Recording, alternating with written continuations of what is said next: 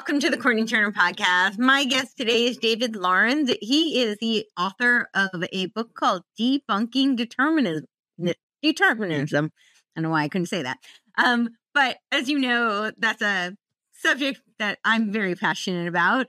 I started this podcast, you know, saying that we need to preserve the free will of humanity. And that's what we're going to discuss today is uh, the nature of free will, the argument for free will, the people who are making arguments against free will, which would be determinism.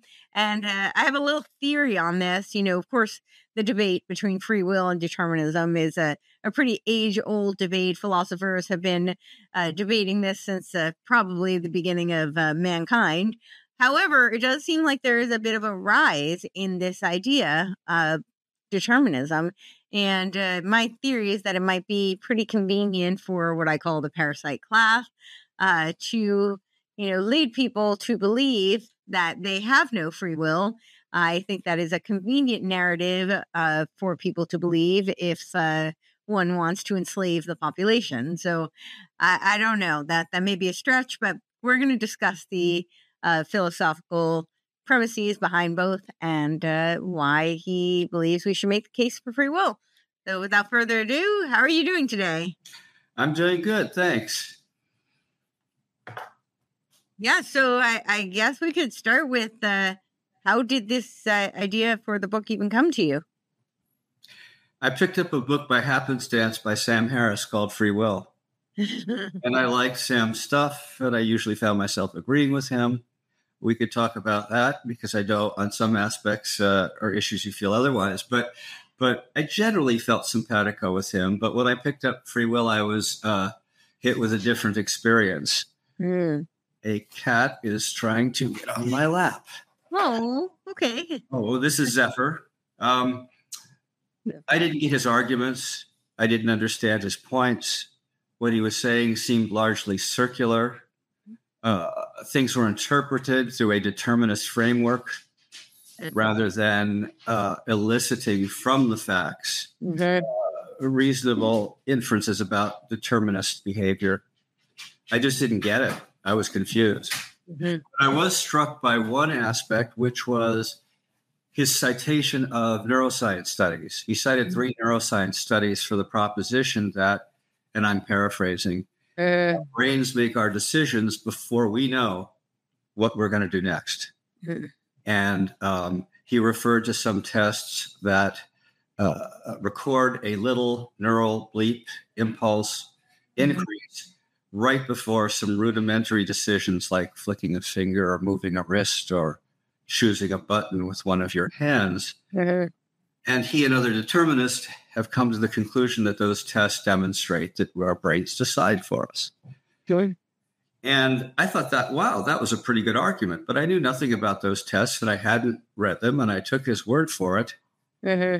And wow, every time that's pretty persuasive. Something happens that we don't know about. So I went and I looked at the tests and I found out to my surprise that they said nothing of the kind. Mm-hmm. They didn't endorse determinism. They refused to endorse determinism. They found correlations that proved there was no causal connection between these impulses mm-hmm. and the movement. Right. Uh, and their central measurement was discredited. It was discredited by other scientific tests. And we can talk about all of these steps if you like. Mm-hmm. Um, the, there was an interpretation about what these uh, neural increases meant, and there were many other interpretations that are equally or more plausible. Okay, he didn't mention in his book. Mm-hmm. And then I found there was a long line of contrary studies, which says, hold on a second, that particular neural impulse, uh, which they call RP or readiness potential, it's in the motor cortex, and most of the tests are based on monitoring what happens right before this this movement. Um, a number of contrary tests said, wait, that's not what it's about at all. There's other explanations that have nothing to do with the RP. And none of this was mentioned in his book, which was making a you know a global conclusion, a global metaphysical truth about human nature, based on studies that said nothing of the kind. I mean, the authors didn't say that their tests proved or demonstrated neural brain determinism. Mm-hmm. So that was an interesting fact to wake up to. right. Test for the opposite of what they actually said.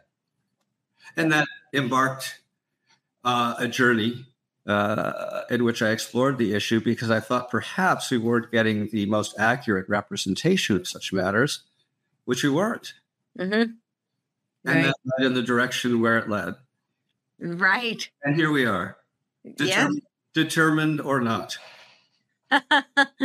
or or self determined, perhaps. or self determined. Mhm. Right. So when you let's start with what what in what ways did you feel simpatico with uh, Sam Harris? Where would you say you were aligned, and why did this uh, strike you as such a contrast? Well, I was aligned with some of his political observations, but more than anything, I thought that he uh, projected uh, a, a willingness to entertain opposing ideas, to question himself. There are some podcasts in which he said, you know, I got to backtrack here and I confess I was hasty about this or my tone wasn't right about that. There's this famous early encounters with him and Jordan Peterson where they squared off and, you know, dug their heels in. And afterwards, he did a big, long expose about his own Mhm. uh, lack of top behavior that Mhm. he failed to meet his own standards. So in that respect, I thought he was a pretty uh, open uh, guy who was willing to honestly explore his own foibles, and that struck me as being rather rare. So that's what impressed me most. Right. Right. And so with these studies, um, what did they so what they had shown that there I haven't read this book by the way. Um, but so they showed that there were there was activity in the brain before um I did see that debate. Um I, I thought that Sam Har- Harris did not do a very good job of making his case at all. Um but uh so in On this the first debate, there was a series of them, but in the Yep. first debate on his four, podcast, boy, they just went at it about the nature of truth. four, right? Yeah. Four debates. Yeah, but I think the first one was the big square off. Right. And then they did some podcast to patch things up, which was which I thought was admirable. Sure, sure. So Um, that's where I became a bit sympathetic until I read Free Will. right. well, I, I was I was less referring to uh, personal. I, I was just saying that I, I didn't think he made the argument very well. I didn't think he you know defended his position. Um, just you know, I didn't think that it was convincing. So that that's just my my observation. But so you're talking about these studies. So you said that there's uh there they were monitoring brain activity in these studies and so there was activity in the brain prior to a decision being made and and he derived from that that it meant that the brain had already decided Correct. well you It's can like- this is makes no sense i mean just for for the audience listening i mean you have brain activity for a multitude of reasons and none of them might have anything to do with decision making. So it's it's kind of there there's no reason to draw a conclusion that a decision a decision was made prior just because there was activity in the brain. Well, there's a half dozen reasons not to that's what i'm saying yeah. including the fact that the authors of these tests don't endorse determinism. They don't conclude that their studies demonstrate a mm-hmm. causal connection between this increase in neural impulses Mhm. and these rudimentary motor decisions. They Mhm. fail to find them. They find correlations in the 65% range. One of the authors, Haynes, says it's barely above a coin toss. He Mhm. says, don't take this to mean right that I found causal relations. I have not, Mhm. of course. And not, none of the other two studies that he mentions uh, makes the same conclusion. One of them actually does, but then that author repudiated his findings Mhm. his findings that there was a causal connection, although the way he wrote that wording doesn't really quite say that, but it's been interpreted to say that. Anyway, he reputed it in Mhm. subsequent studies in which he said we have a veto power, we have free will. Mhm. yeah So, none of the authors endorsed determinism. And that's when I started wondering wait, this is the guy who I thought had a lot of integrity, and I guess he does, but what, why are these studies saying the exact opposite? So, just to be clear about what's going on here, they started in about 1984, 83, or 84 with a guy named Benjamin Libet. okay And he recorded neural activity in the motor cortex, and specifically what he called readiness potential, or Mhm. RP short. And he monitored what was going on at the levels of that neural activity. Right. when subjects would decide. And he, he, he monitored or measured three things it was that slight rise or increase or ramping up in RP signals, Mm-hmm. the moment the subject thinks or experiences making a conscious decision, the moment they're moving their finger or pushing the button, they decide to do it, quote unquote. And then the third thing is when the movement actually starts. And what Libet found is there's about 350 milliseconds, about a third of a second between the start of that RP activity or the ramping up of it, the increase of it, and when subjects reported to have made a conscious decision to move. And then there was about a fifth of a second or 200 milliseconds between that conscious decision, quote unquote, and the actual movement, the button press or the wrist flick. Right. Um, and on that basis, he initially concluded or gave some language which suggested he concluded that the brain prepares making decisions or the brain makes the decision or is involved in the preparation of the decision. He also said at the same time, and this is not quoted by Harris, and, and I don't believe it's in, no, it's not in Sapolsky, that if anything, these tests are limited to simple motor decisions, moving a finger. They don't apply to anything else, anything more complex, anything deliberative. Mm-hmm. And there's a long line of cases that say, look, these aren't even decisions. The subjects were told to wait for an urge to move. Well, that's not like deliberating, where am I going to send my daughter to college? Mm-hmm. That's just an urge to move. And the subject actually is instructed to maintain a passive viewpoint, not in all tests, but in the initial line of studies that start in Libet. And then when they feel that urge to move, move. So many commentators say that's not a decision at all. Mm-hmm. So we can start right there. But that's the basic setup of the test.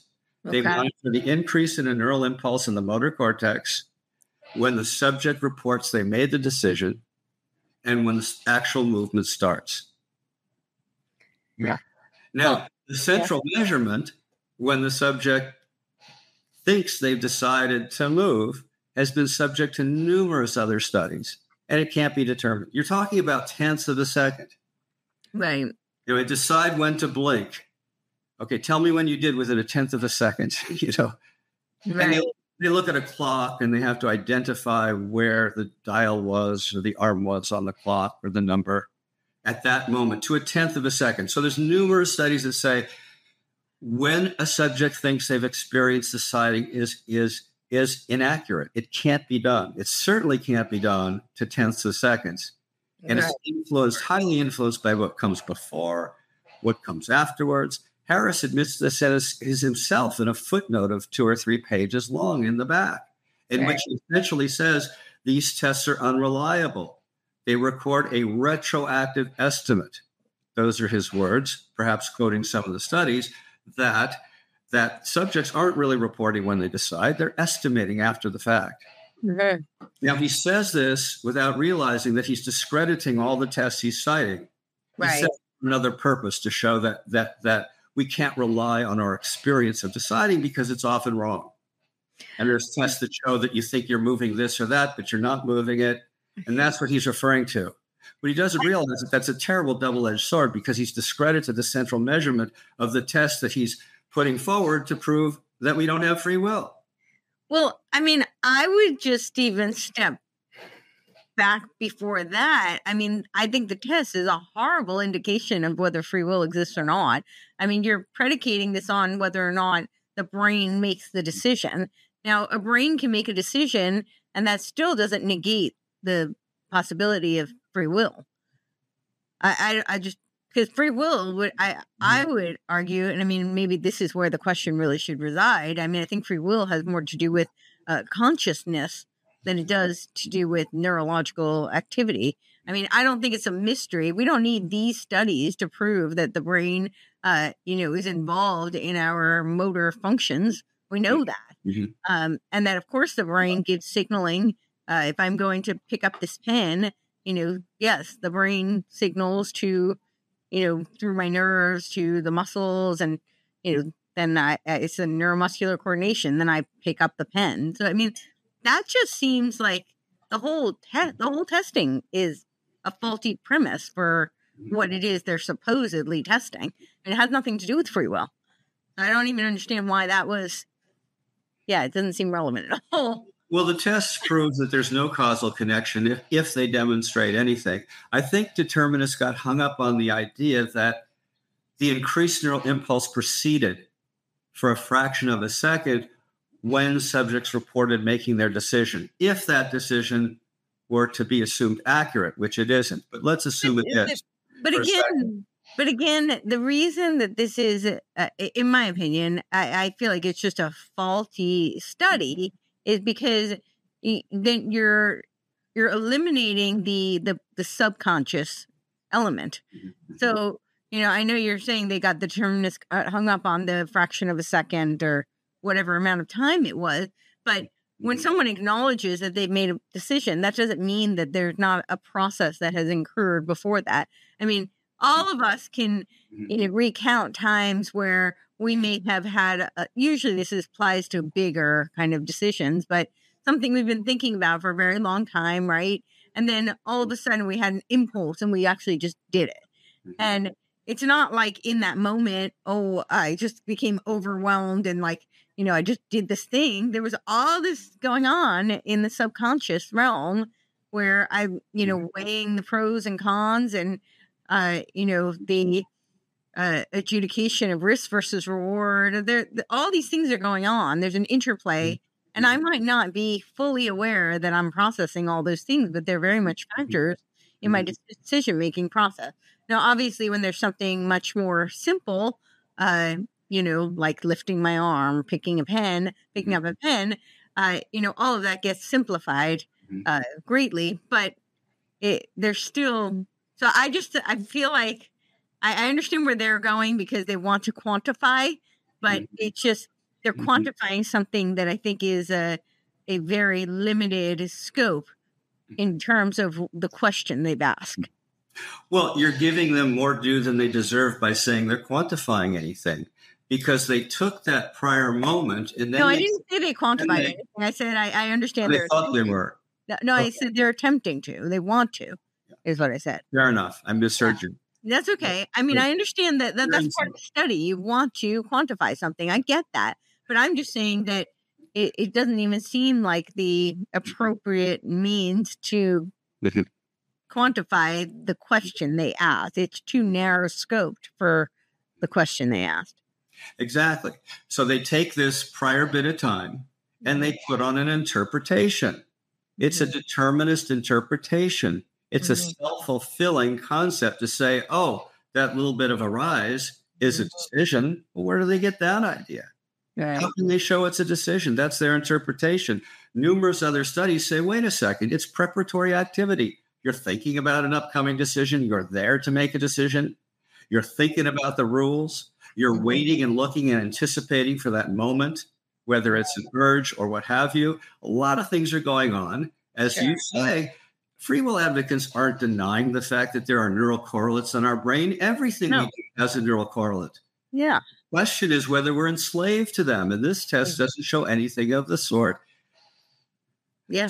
So the self fulfilling interpretation that this thing came first. Well, guess what? There's lots of intentions that came before that.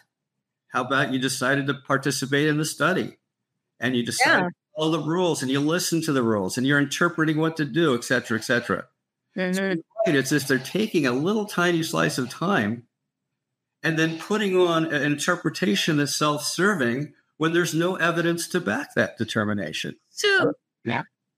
Sorry. Yeah, I, yeah. I mean, obviously, there's uh, some confirmation bias uh, built into this, but I, I'm curious. I, I guess I just don't know enough of uh, Sam Harris's, uh, you know, background and his uh, position to know why does he take this stance? Why is it uh, like what compels him to adopt the determinist position?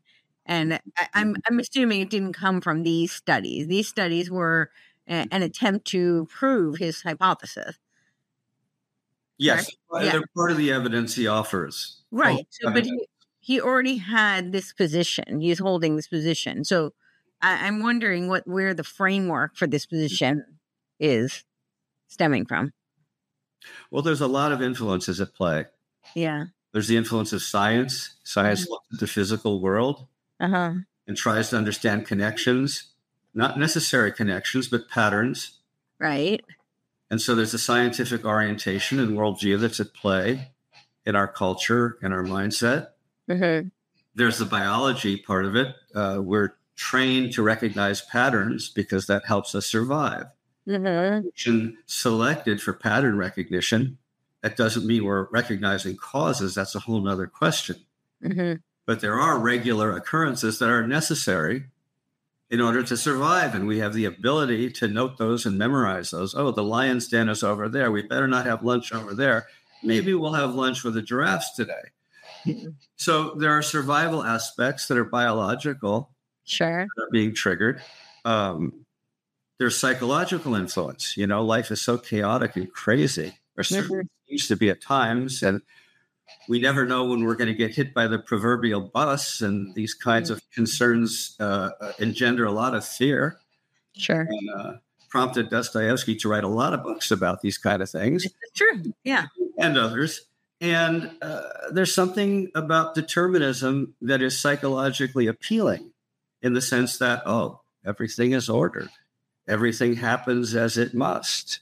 Mm-hmm. Nothing is chaotic or random. Everything has its place. Well, I think it absolves people of responsibility. I think that's the part that they, you know, feel most comforted by is and they are not uh they, they don't have to take ownership for the choices they make.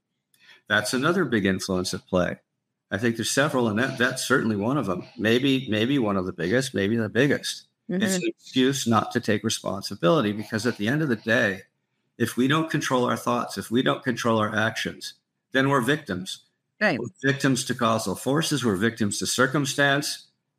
You know, we can't choose what we do, we can't influence others, we can't influence the world. We're powerless. Right.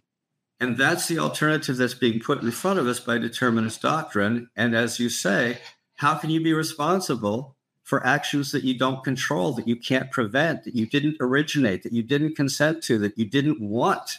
Right. What, what could responsibility possibly mean?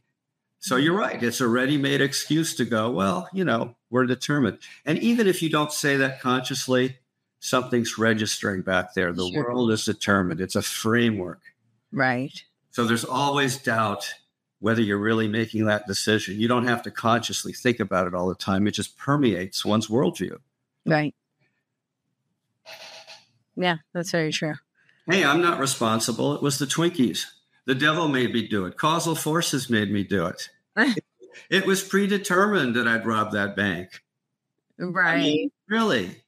Harris, okay, mm-hmm. you had an ownership in the bank, but that's what my subatomic particles told me to do. I couldn't do otherwise. Right. Um, that that's interesting. So that what he just found was, uh, you know, the from the New Atheist uh, movement.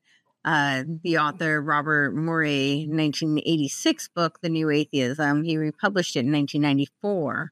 He called it The New Atheist, Gordon Stein, Dennis McKinsey, and Freedom of Rel- Freedom from Religion Foundation as the New Atheist. It didn't. The book didn't do well. Later, American journals journalist Gary Wolf used it in 2006 to describe positions of some atheist academics, writers, scientists, and philosophers of the 21st century. It advocates for the view that superstition, religion, irrationalism should simply not be tolerated. Mm-hmm. Instead, mm-hmm. they should be criticized, countered, examined, and challenged by rational argument, especially when they exert strong influence on broader so- society, such as in government, education, politics.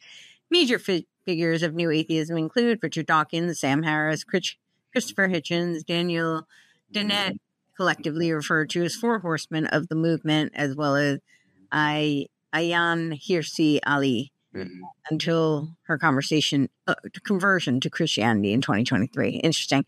But there are determinists who are not uh, atheists, correct?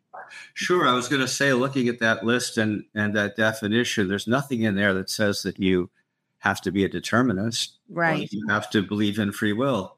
Right. The only thing that touches upon it is superstition and irrationality. And since determinism is both, that definition really says that you, you really can't be a determinist. You shouldn't be a determinist because it's irrational and there's no evidence for it. But other than that, you're right. It, it, it does seem agnostic and defined that way. You, you, you believe in rationality and take irrational positions like the world is determined or mm-hmm. behavior is due to causal forces. Right. But in and of itself, I agree with you. Atheism doesn't demand that you be right. a determinist or a free will advocate. Right. Right. You could be you could be either. I, I think there I, I mean I I'm pretty sure I know atheists who believe in free will. So yeah. So what would your uh, argument for free will be? Let's start with that. Well, my argument is is is that it's not the best candidate, but it's the only one that's qualified for office because determinism is so fundamentally wrong on every basis that you can imagine scientifically and philosophically and conceptually and otherwise, not to mention the fact that there's no evidence for it whatsoever, that by default, you're left with free will. Mm-hmm. Now, it does have some advantages. It's the only basis for moral truth, the only basis for personal responsibility. That doesn't necessarily make it true. Right. That just happens to be the case. But um, I think it's like most elections, you're, you're, you're voting for, you're voting against, rather, you're voting against the least qualified candidates. You're not voting for the perfect one because at the end of the day, nobody's proved that there's free will. It seems to be against various aspects of science and some fundamental attributes that science attributes to the universe. That's very much in question, but I'm going to put it that way for the moment, seems to be against bulk of science. It actually isn't when you dig down into it. And nobody knows the mechanism by which conscious intentions could influence physical reality. So it's not the perfect candidate. There's just no better one right now. My personal opinion is that in the future, uh, a new paradigm is going to come along that we don't have now that will resolve a number of questions that can't be resolved. Uh, free will is one of many that require, I believe, a new paradigm. It ain't going to be solved with how we're looking at reality right now. I think there's other answers to come in the future that we can't conceive of. And given the rapid pace that physics has, you know, overturned itself and revolutionized itself and mm-hmm. overthrown prior ideas just within the last century, it's so phenomenal that when you think about what physics is going to be like in 500 years, in a thousand years, be laughing about ideas like free will and determinism because there's going to be other principles that that supersede them that we have no conception. I mean we are locked into a framework and the way we look at the world hasn't solved the free will question in two millennia mind body question hasn't been resolved. We don't know if matter matter is a wave or particle we don't know why relativity theory conflicts with quantum mechanics i mean there's so many dualisms that science cannot resolve that philosophy can't resolve. Right. Well, I think that the I'm sorry. Go ahead. It seems like a new paradigm is is is is called for. I, I would I would argue that some have been presented. I think uh, the you know the the fundamental problem lies in the duality uh, as the framework. You know, I think that if you look at a another element being you know like the du- the duality of the mind body, right? The the Descartes Cartesian question. Uh, I think that that that kind of has been answered, right? Um, but you, I mean, not everybody accepts the the new paradigm. The new paradigm, I would argue, is something like it's not just mind or body; it's mind and body, and possibly spirit. Right? It's a, mm-hmm. a combination of all of them that we are comprised of, and mm-hmm. that impact uh, our functioning, that impact our decision making, that impact our our way of being. And it's not just coming from the mind, not just coming from the body, and it's not just coming from the soul spirit if you believe that to be even you know a you know a factor um, but i would argue that there's the most compelling evidence for it to be all three so i, I think that I, I, just bring that example because i think that's uh, one of the most clear uh, mm-hmm. to to showcase the problem of the duality. And I, I, think that that is inherently a metaphysical problem. I mean, I see it constantly with the, you know, the, the materialists versus the spiritualists. And, you know, the, the reality does seem to kind of lie somewhere in the middle. It's an interplay between the two. Uh, you know, I know there are a lot of, uh, uh, not, not to pick on anyone on either side, but you know, there are people who are very uh, religious or deeply spiritual who argue that you know this the here and now doesn't matter because it's all about the eternal. And I would argue, even if that were true, I still have to function here on Earth day to day with mm-hmm. you know material, uh, you know, objects and realities, and so therefore, I the material and physical realm does concern me. Uh, mm-hmm. but by the same token, there are other people who say, well, there is nothing beyond the here and now, and we should only concern ourselves with what is, you know, in the present, in the mm-hmm. physical domain. And I would argue that, you know, that might be a little bit short sighted. I mean, it's very, mm-hmm. I feel like that it's really hard to deny that there is some sort of a, you know, whether you call it soul or spiritual, or if you're religious and you, you know, call it a, a higher divine uh, being, God, what, whatever that may be, uh, you know, depending on your worldview, it's pretty hard to deny that there is something, you know, greater than us and the here and now and the physical domain. So I think that the only logical conclusion to derive from that would be that there is uh, an interplay between the two, that they're interconnected. Mm-hmm. And I think that that's the biggest problem is that so much of our uh, frameworks and paradigms do, uh, they're immersed in this duality. Uh, you know, just that that's the framework. And I, I honestly think that that is by design because a lot of the, you know, the, the measurements in place, the uh, institutions in place for people to learn these sort of things uh, are invested in us being mm-hmm. uh, caught in one or the other, you know, in choosing a side and not mm-hmm. fully comprehending. There's some that is just human limitation. I mean, we live in a 3D world. We're 3D beings. We're only capable, uh, as far as I know, at least at this time, uh, because you're talking to somebody who has spent countless hours staring at a simulation of a tesseract. I have tried to perceive a fourth dimension, and I can kind of, you know, but I can't fathom it. You know, it's not, it's beyond my comprehension. I I can intellectualize it. I can see the model and I can derive theories about it and make inferences about what it might entail and what it means, but I can't really fathom what the fourth dimension would be. So mm-hmm.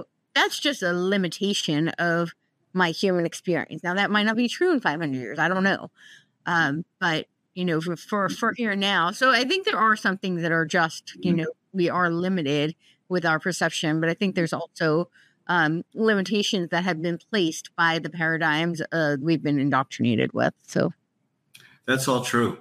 And what else could explain the fact that determinism doesn't even get the science right? I mean, there are unresolved scientific questions.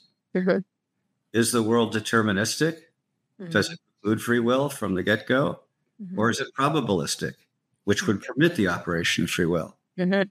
Science doesn't know. Quantum mechanics is split about it.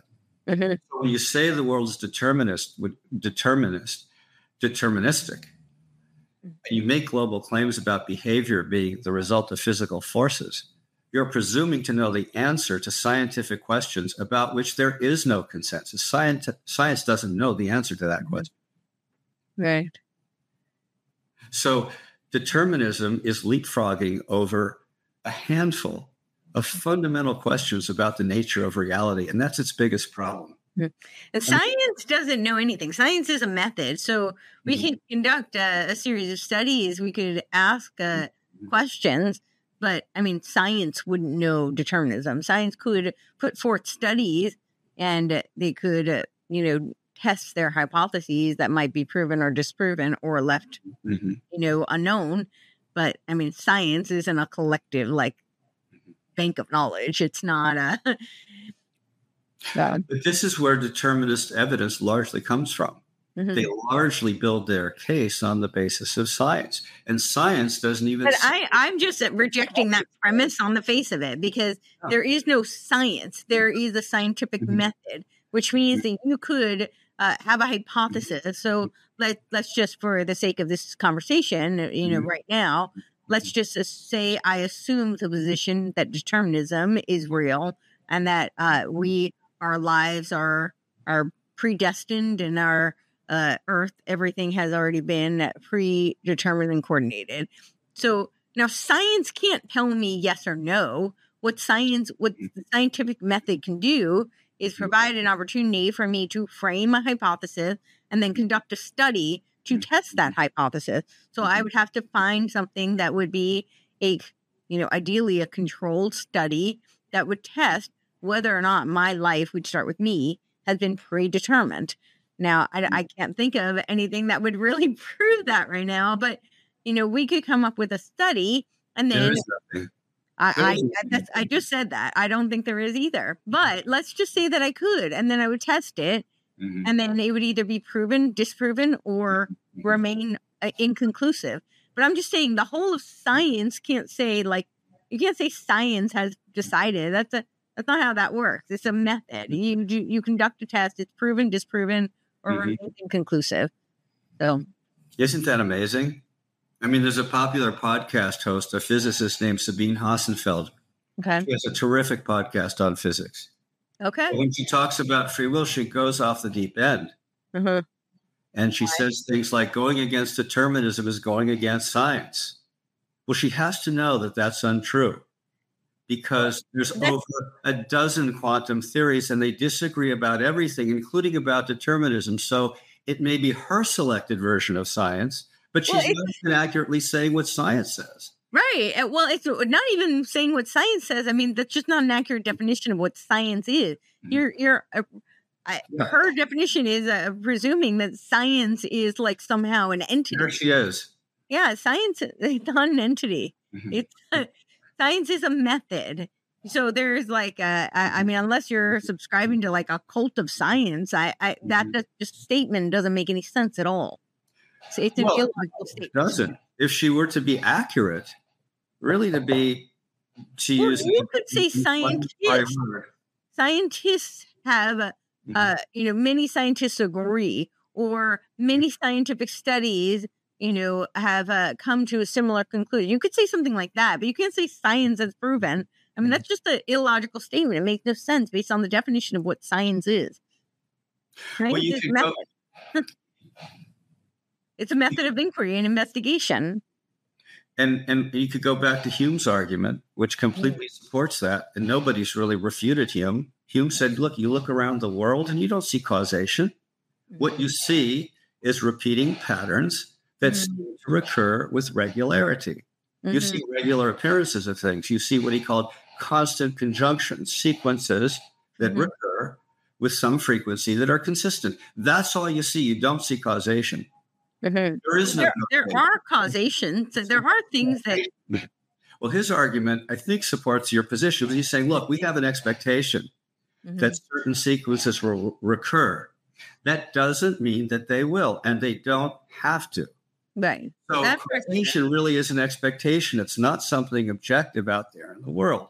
And how I relate that to what you said is that science can find all the correlations and all the patterns they want. That doesn't mean there's a causal connection, which Mhm. you called a necessary connection. Right. And that's what you'd have to have if you want to say the world is determined. Mhm. Right. But I think that's partly an argument that supports your position. Science can say whatever it wants. It's found various patterns. It's got hypotheses. Science can't whatever. say What anything. does that have to do with causation? I'm sorry. I'm going to sound like a broken record, but I'm going to say it again because it's Oh. important. It is important. Science can't say anything. Scientists can say things. We Mhm. can point to mm-hmm. scientific studies and mm-hmm. say that the conclusions have been derived based on these mm-hmm. studies, but science does not say anything. I mean, it's like Fauci saying, I'm the science. I mean, no, it doesn't work that way. That's not what science is. So I, I Did and you say you know, Fauci? like, but Did you say Fauci? yeah, you know, he said, I'm the science. Uh, Was he a determinist? We need to know. I, I, I have no idea if he's a determinist. I, that, but uh, he, he thinks he's the science. I guess trust the science, right? But I, Well, so it is determinists that think that they're the science because they're presuming to know the answer to scientific questions that are unresolved, and scientists can see they don't know. right. How would determinists just- know the answer? right. I'm just I'm drilling this home because it is really important. Can't No, it say- is important. it's important. We can't, we can't say science knows anything. Um, this is part of how they have uh, created so much propaganda. Mhm. Is is by convincing us, I not us collectively. I I, I mean proverbially. They convinced many people, and they have convinced. They've succeeded. Many people believe that there's science that has determined it, science does not determine anything. That's not what science is. Science is a method. As I said, you test, you put forth a hypothesis, you create a study, you test that hypothesis. Ideally, it is a controlled, you know, environment. You test that study, you test that hypothesis, and then your hypothesis is either, I'm going to say it again, proven, disproven, or inconclusive. And from there, and, and one of the first rules of science, as uh, Feynman said, is that there's nothing that can be proven. Hmm. Right? That that was one of the first rules of science because there could you it's just it really just means there's a you you have der- derived a conclusion based on an experiment that you've conducted. And then that may withstand some time until more evidence comes forth. So it's not about proving anything even. It's about testing and uh you know measuring the results. So Mhm. I, I, I, sorry that I feel like I, I really drilled it home, but it really is important, especially with what we're up against today, because that that is so that is how they convince so many people to buy into false narratives is by convincing them science has decided. The science doesn't decide anything. I completely agree. And when you study determinist doctrine and the arguments that are made citing science, Mhm. they're committing an even greater felony. Because Okay. not only are they assuming that your point is wrong, that there are limits to science and there are questions that are not in the scientific realm that science can't answer, that Mhm. science doesn't say anything, as you put it, about such matters. But Right. not only that, they misquote the science. They get wrong what science does say. Science does provide evidence of various things. Or you mean scientific that evidence that the world is determined, and it doesn't. They get the science wrong. So if you're going to quote science, They don't get the science wrong. They may mis- misinterpret studies that have been done by scientists. No, no, they get it wrong. For example, let's let's go to quantum physics. They get it wrong. No, They trust me. Hang on one second. I'll, Well, I'll, I'll prove it to define you. science. Okay. Okay, prove it. Yeah. I'm I love that quote by Feynman. It says, "Anybody who thinks they understand quantum physics doesn't understand quantum physics." You must have heard that quote. It's a great quote. Yes. That's great. Um, proving proving what you're saying about science. Um, Mhm. At least one of the points. No, they get it wrong. When Sabine Hossenfelder says going against determinism is going against science, she's misquoting science. Science doesn't say that the world is determined. That is an open question. Some some physicists and theories believe it's probabilistic, some believe it's deterministic, and she knows that. And she knows that among the three most talked about theories, two of them are deterministic and one of them is probabilistic. And she knows about, that about the 30 quantum theories that are out there because there is no official quantum theory. There is no official quantum science. There's a bunch of conflicting theories and they conflict about everything, including the idea that the world is determined or not. So when she says there's scientific evidence, science supports determinism, going against determinism is going against science, she is getting it wrong. Science hasn't decided that.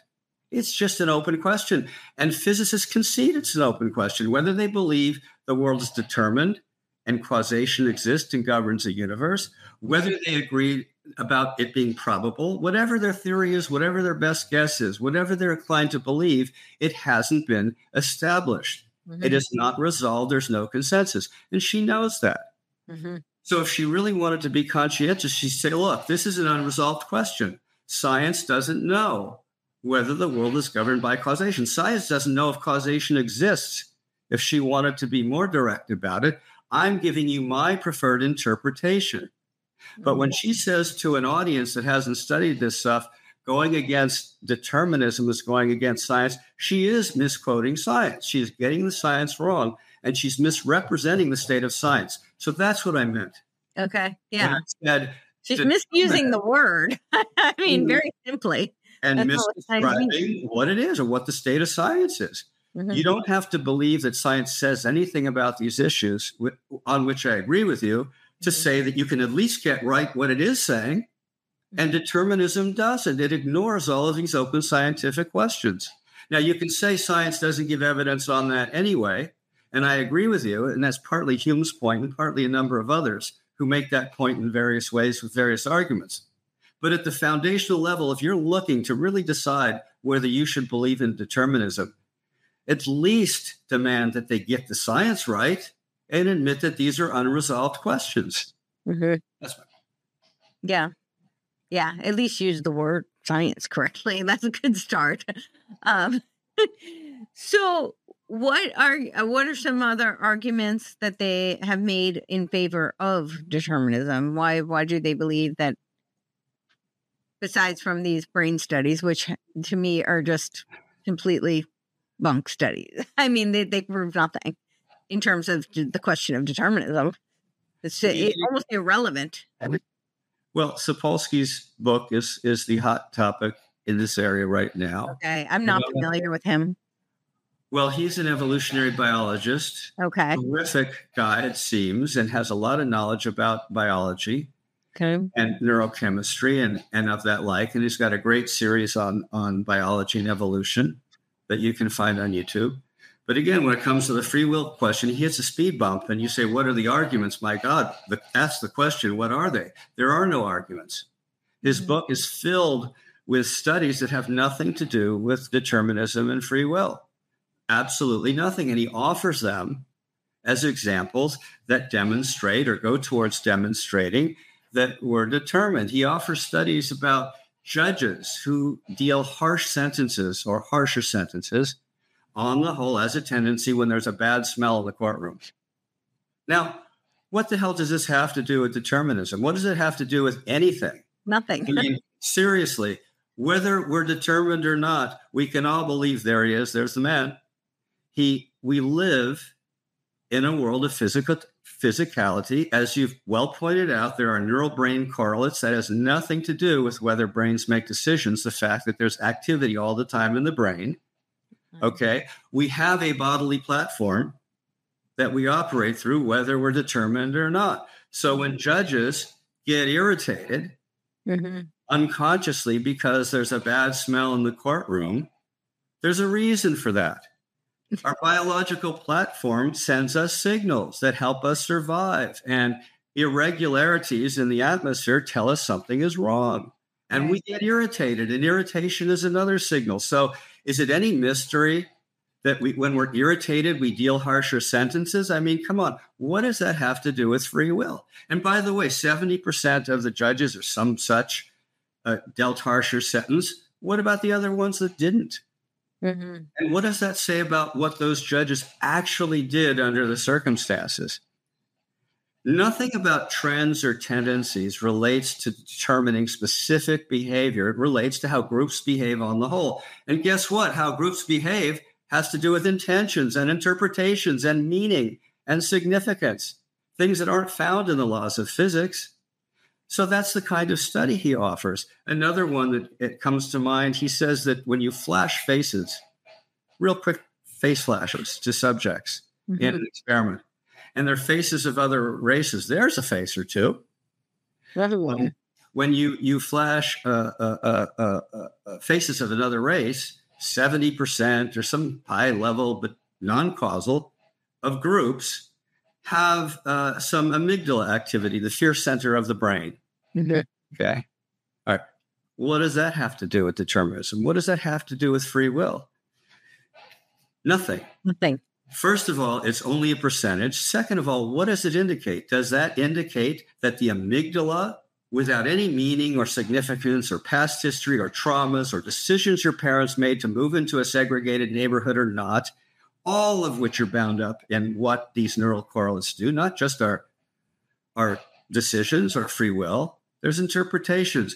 The study itself, he says, uh, theorized that the 70% group that whose amygdala responded lived in more um, dese- uh, segregated areas.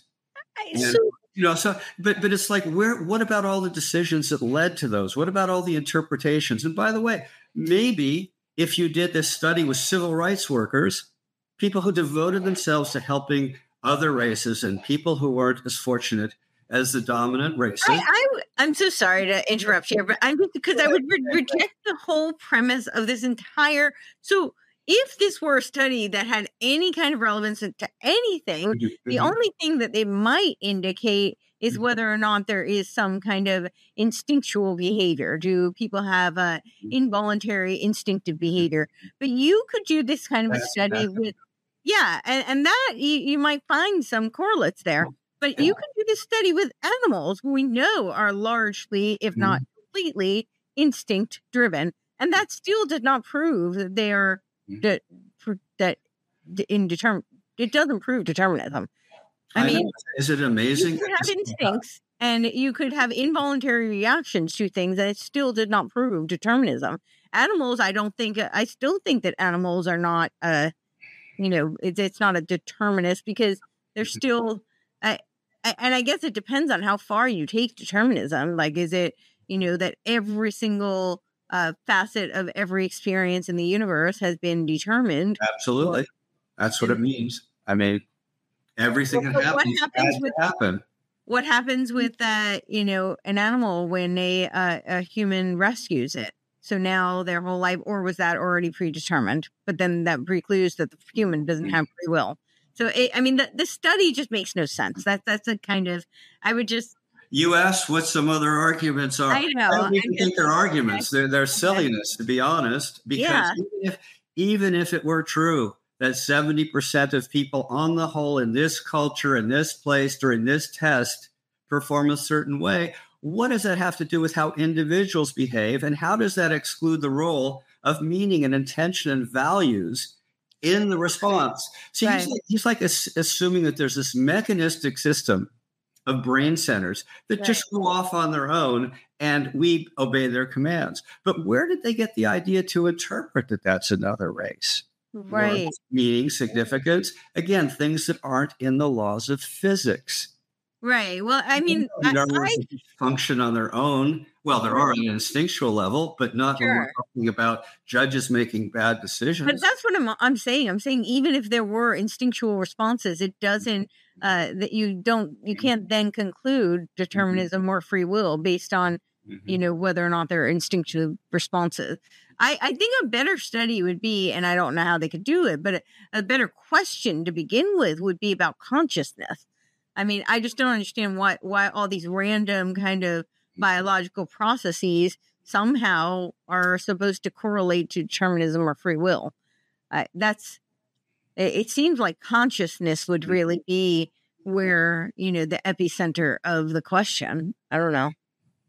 One would think, but that but that's why uh, the new atheists are not rational to the extent that they believe in determinism. They're not logical, they're not rational, they don't care about evidence, and they misrepresent the state of science. Based on that definition of new atheism, they're violating their own creed. Yeah, where does consciousness come into it? Oh, guess what? There's some consciousness going on before you're strapped down in that seat and looking at that clock and and and deciding to move your finger or not. There are intentions involved. Where did those go?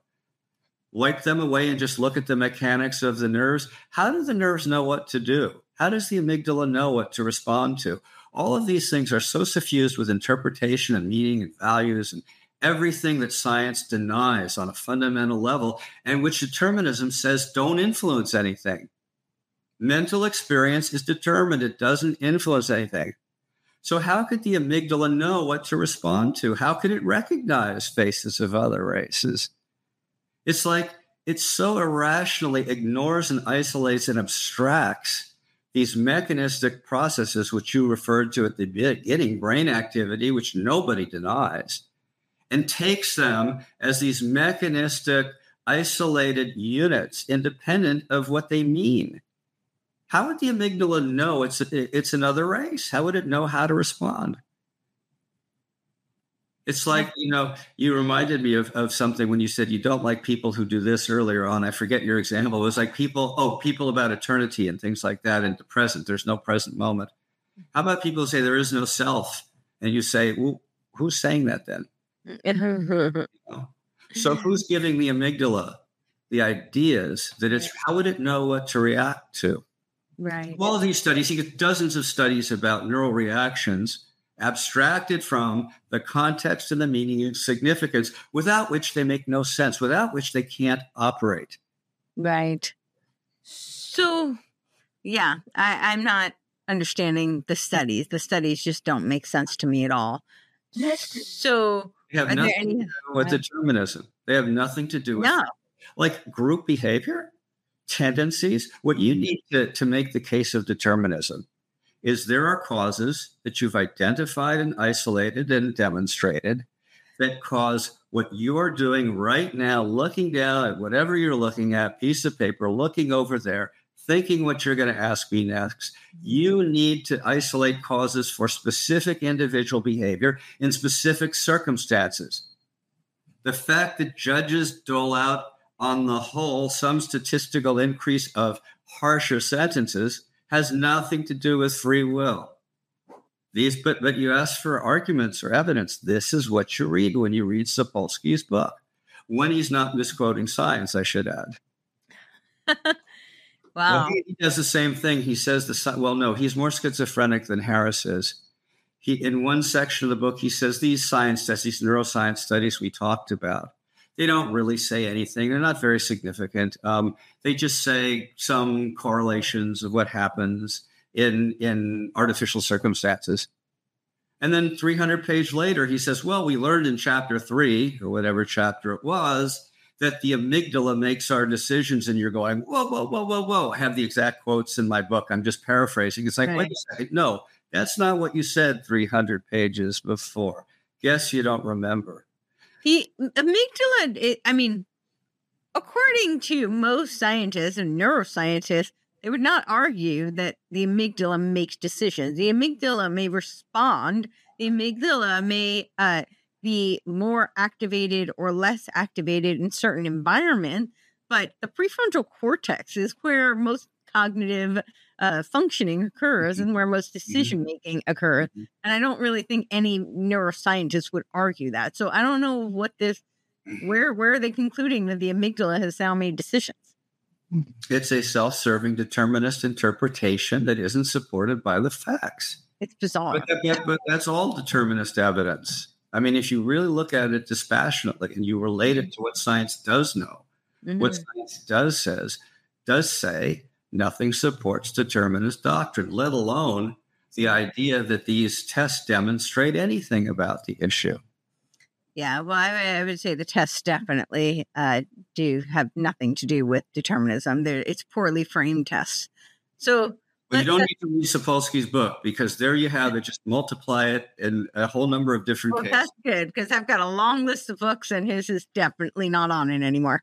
I'm not sure what ever was, but it's not on it. so let, let's move on to free will. What what would you say the argument uh, for and against free will is? So, and that doesn't necessarily that that can be separate from arguing for determinism. So, just because uh, you right, Mhm. like you can you can still make an, a case that there's no free will, and that doesn't necessarily mean that it's determinism, right?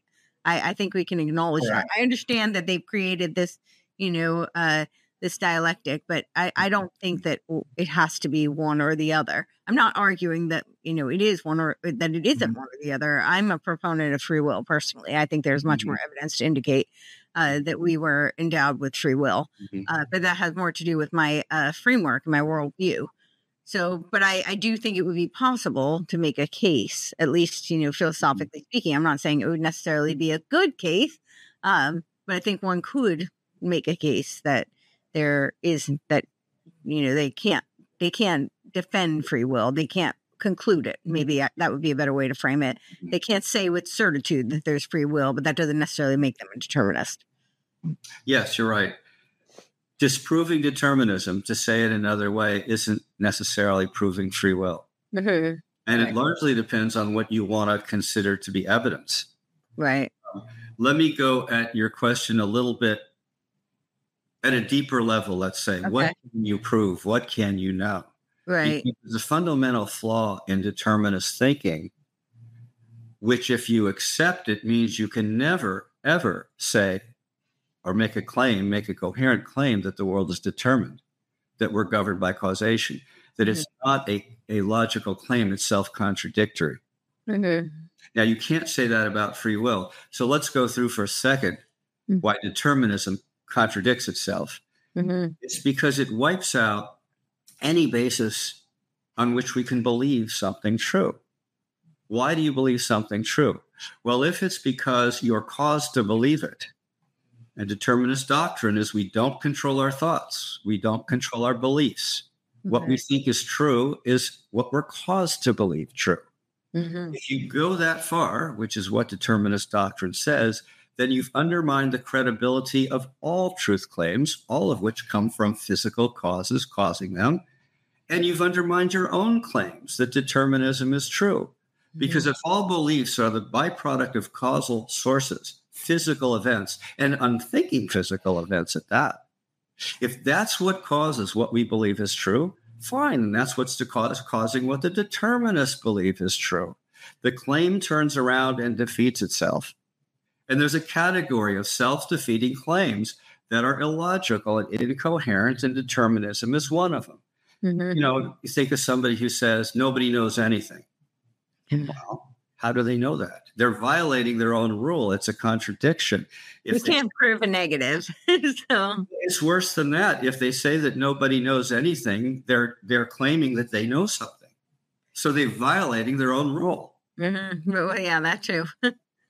If you say there's, uh, uh, you know, nothing is very clear, well, you've just proved that something is clear, which is that nothing is very clear. This is a category of self defeating claims. To take it out of the determinist context, it's used most often to criticize postmodernism. Mm-hmm. And so many social critics, dozens, have criticized postmodernism, which is the idea in various forms that there is no truth.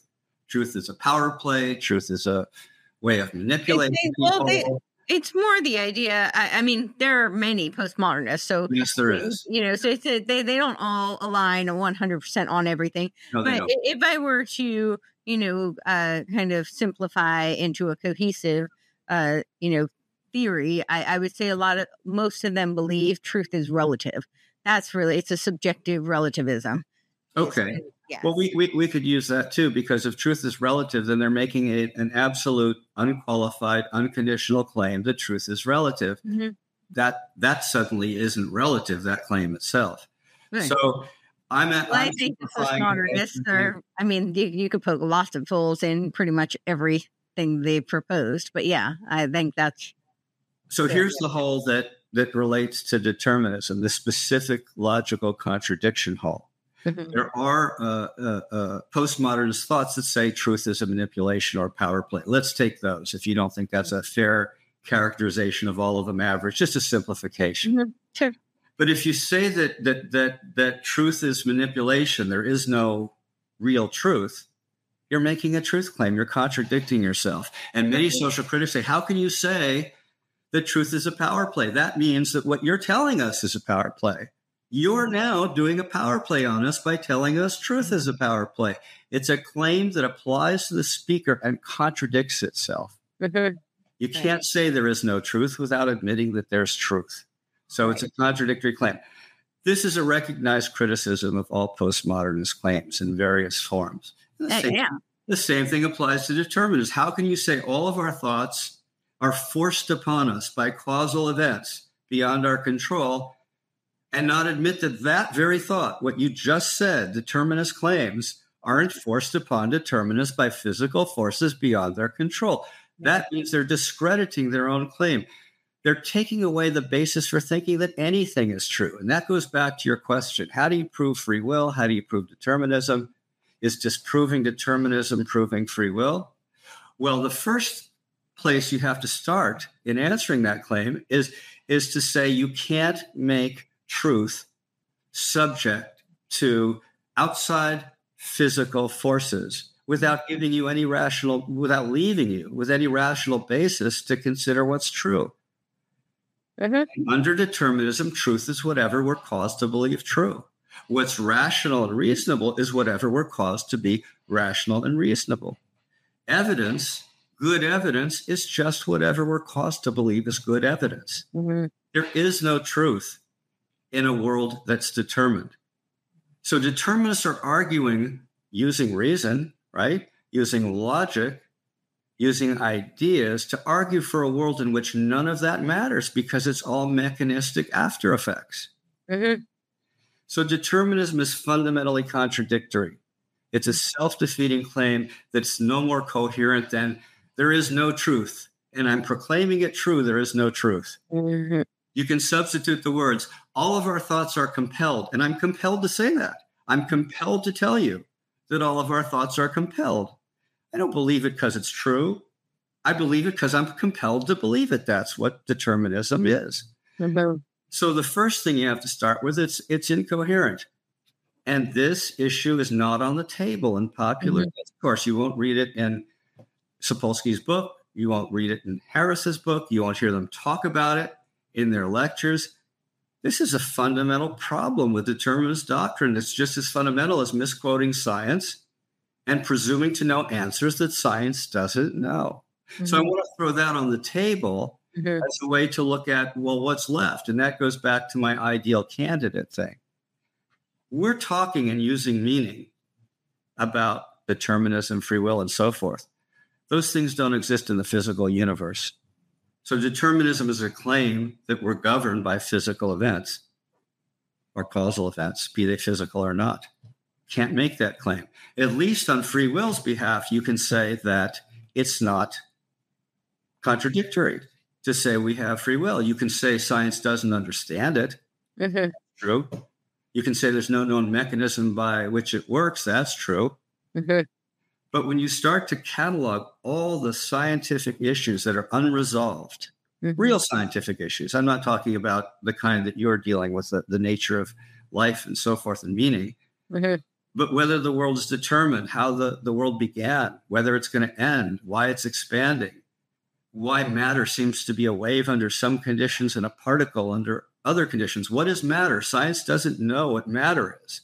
Hmm. So there's so many fundamental cosmic questions that are unresolved. How can determinists leapfrog all over those and presume they know the answers and say the world is determined? Now, free will doesn't have that problem. What, what the problem is that you don't, how are you going to come up with hard evidence if whatever you say, a determinist will say, well, yeah, you were determined to think that. Yeah. They've created a context in which you can't disprove determinism. Mm-hmm right? Because everything you say, well, yeah, okay, you believe in free will. So your your experience was caused. I don't have to believe that. Right. But they're creating this framework. Mm-hmm. And the interesting thing is, can you, you you have to think, can you really prove free will? What would it take to prove it? You couldn't prove it to a determinist because if you you are able to isolate all the conditions in a lab every time you have condition A, all your that includes all your brain cells all the molecules in your brain cells all the conditions surrounding it in the environment everything. You isolate it and you have world condition a brain state a included. Mm-hmm. and somebody does two different things and has an experience of doing two different things what will the determinist say well yeah those experiences were caused too those were part of brain state a so there's no way of disproving it right and you could say, well, how, how, do you prove free will? You can say, so how do you prove free will? And it's possible we are determined. The thing is, if you draw limits to this argument, you have to say this maybe we're in a fishbowl and it's a mechanical fishbowl. And outside that fishbowl are big, huge alien beings, like politicians, you know, alien beings. And they know because they programmed the fishbowl or they went and caught some fish, and they know that whether they're mechanical or they have agency and the ability to affect reality. So they know that, but we can't. When you're inside the fishbowl, there's always the possibility that determinists will say that that entire fishbowl and all of our experiences about thinking we have free will are just mechanical thoughts. Mm-hmm. But you can't know that unless you're outside the fishbowl. Right. And this is like the allegory of the cave, right? Yeah. So I, I, I get that it'd be hard to me. I just think that they're not even looking in the right place because they're looking at random biological uh, reactions. And to me, that doesn't really have anything to do with determinism or free will. So I and just, they're looking at reactions that are suffused with human meaning and interpretation and functions that we attribute to free will. And they're taking those for granted as if they're not part of the equation in these reactions. Right. Well, and you you we don't really have a means of uh proving meaning intention based on uh you know biological data points. I mean, it, just because there's activity in one area of a brain doesn't mean somebody was necessarily thinking a specific thing. It doesn't uh, mean that you know if a neurotransmitter is higher in one you know than other that still doesn't prove any determinism or free will. It just I, it's just not it's not a good framework. I don't know why that's where they're looking.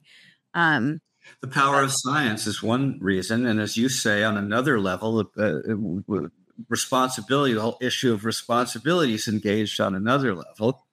yeah I, I, was really more just there it seems like they're looking at uh, neurobiology somehow to answer this question mm-hmm. of whether mm-hmm. or not there's a determinism and it, mm-hmm. it that mm-hmm. doesn't seem like the place to look i would be looking more at uh, controlled studies of decision making mm-hmm. um, that are outside of the realm i just don't think we know enough uh, about the brain to make those kinds of conclusions I mean, we don't really, we, right now, I, I'll go back to it. We don't even know really where, where does consciousness come from? We really don't know. That really hasn't been answered.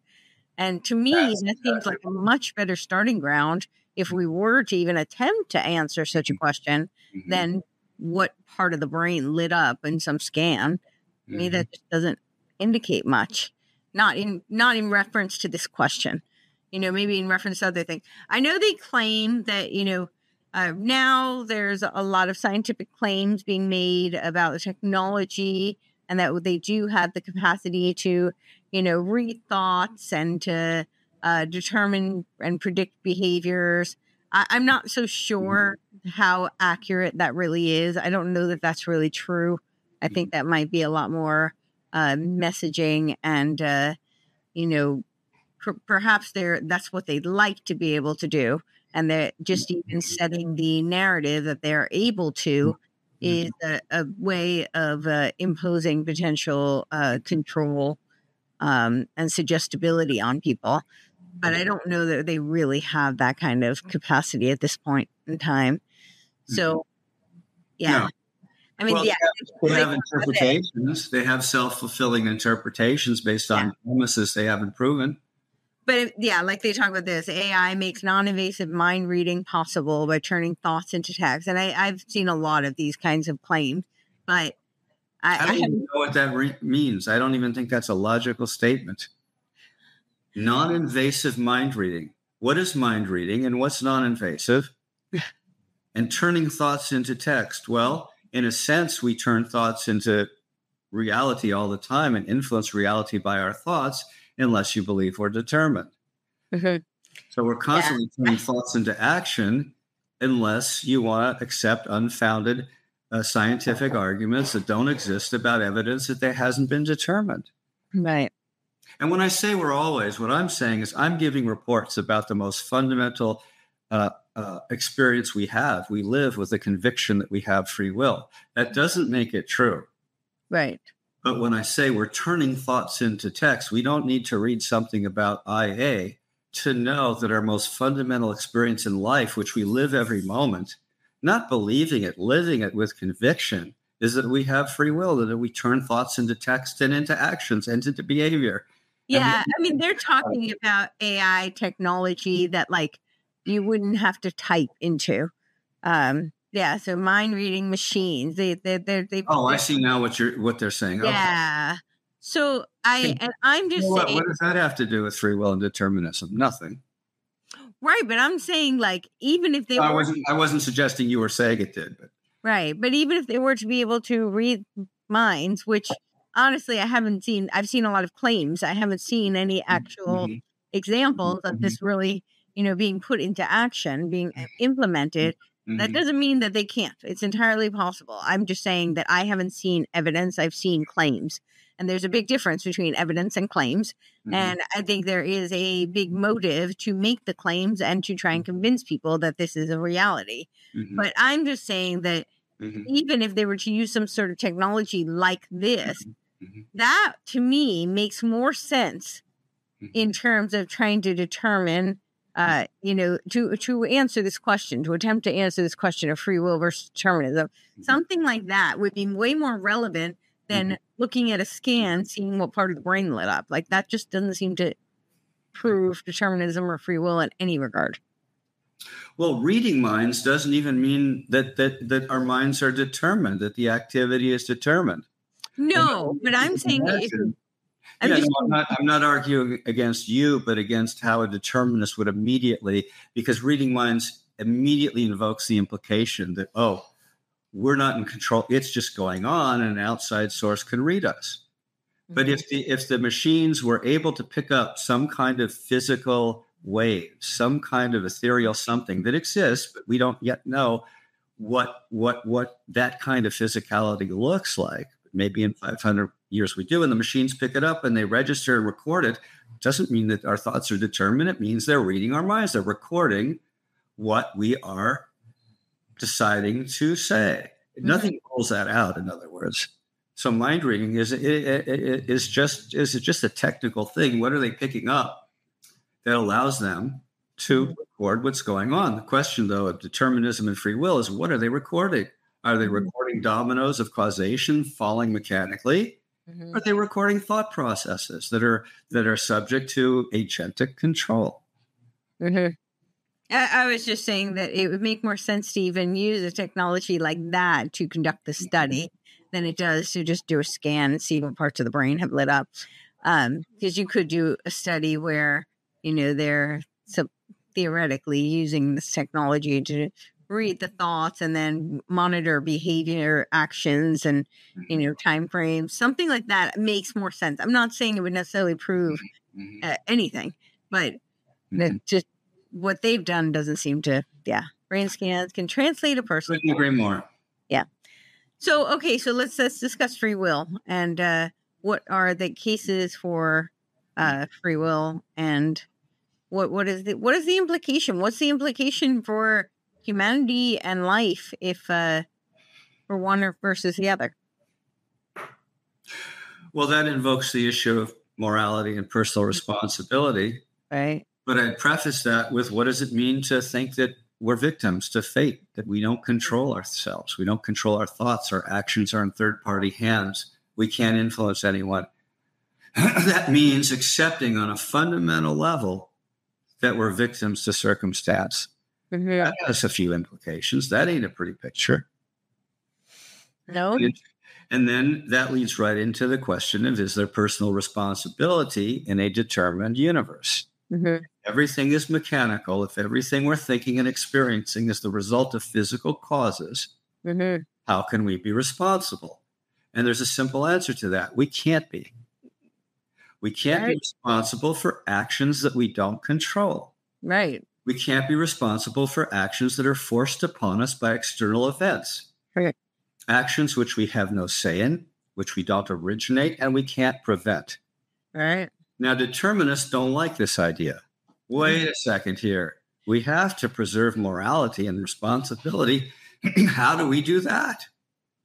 And they can't, and they play games. And the one thing to Sapolsky's credit, Mhm. which is rare in determinists, is he spends a fair portion of the book grappling with this question and comes to the conclusion that you can't. You can't reconcile personal responsibility and morality with mechanical behavior and mechanical experiences that are induced by physical events. You can't. They just don't go together. He Mhm. agrees that just we're either determined and we aren't responsible for what we do, or we uh, we are determined and aren't responsible for what they do. I think I said uh, what we do. I think I said that reverse. Or we are responsible because we do have some input and influence over what we do.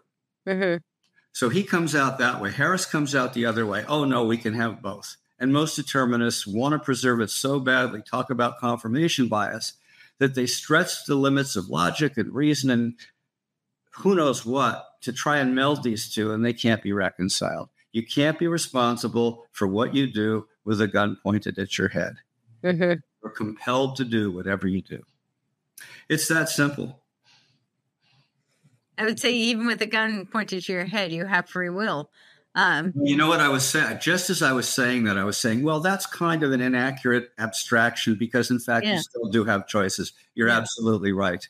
I was using it uh, broadly metaphorically. If you're compelled to do something right. by the brain cells, by your amygdala, okay, you aren't responsible for what your amygdala forces you to do.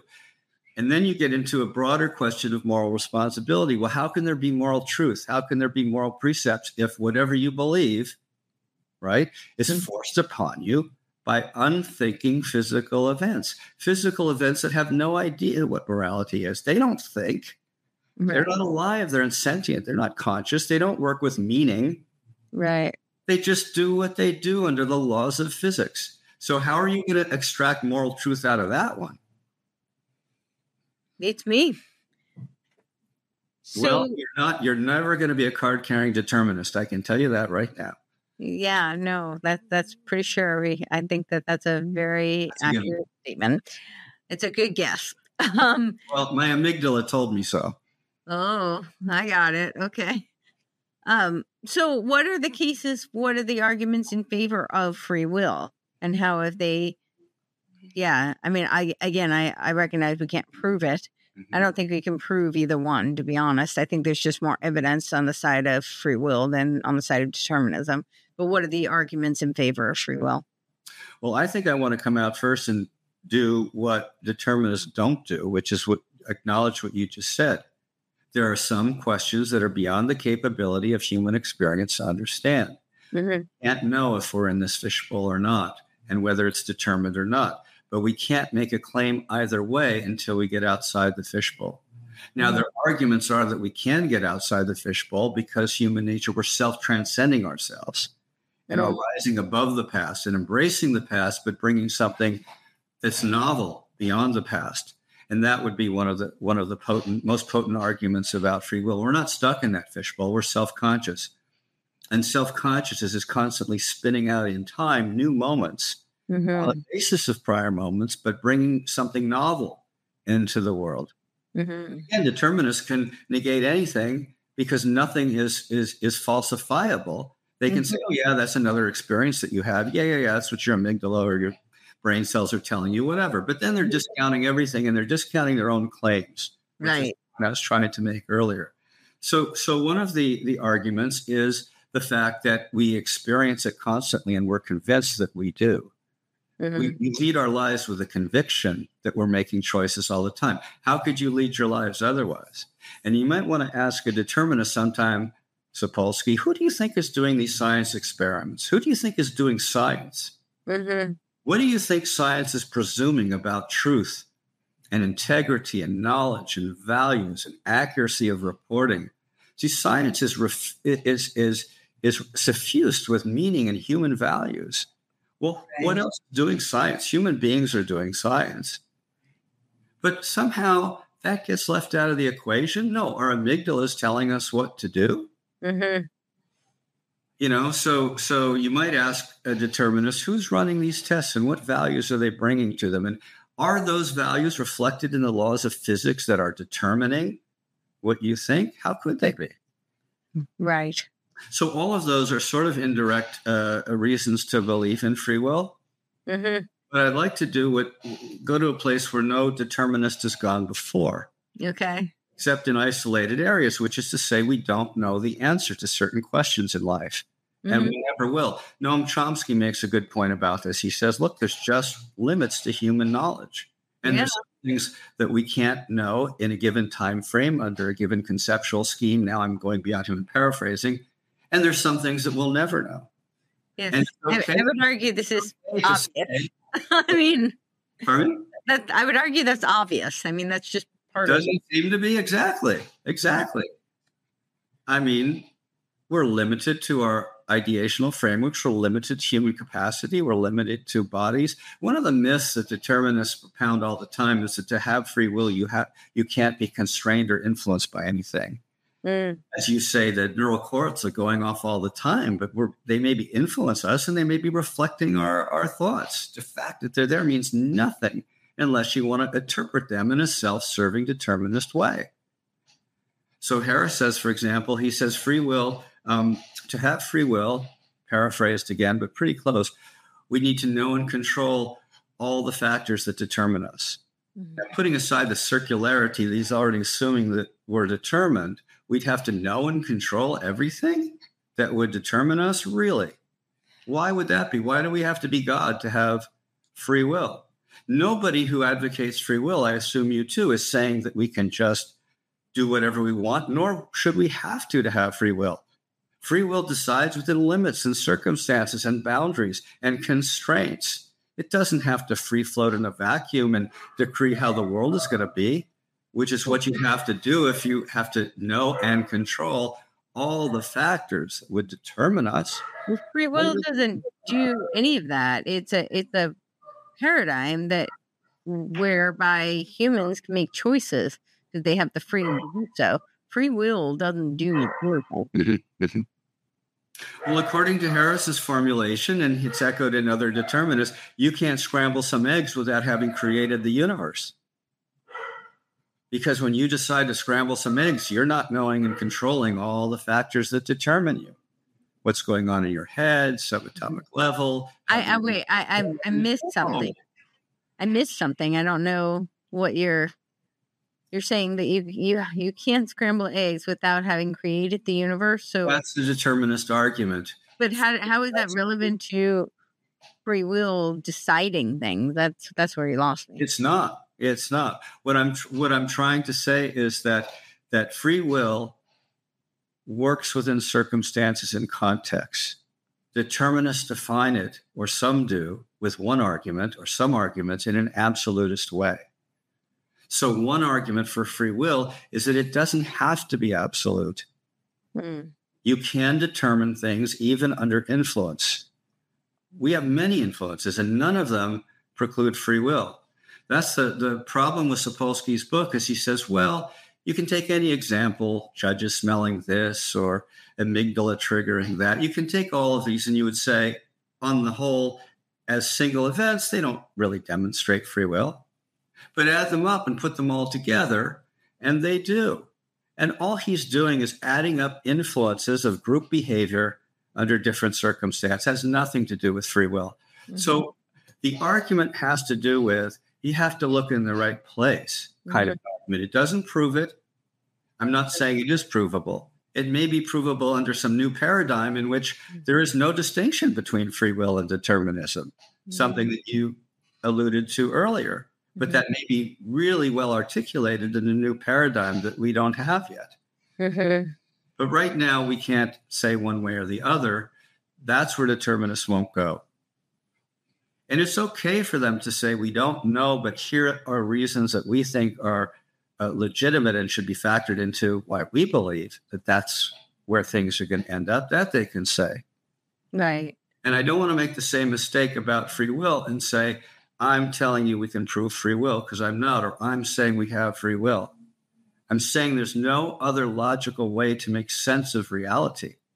Right. Who's doing science?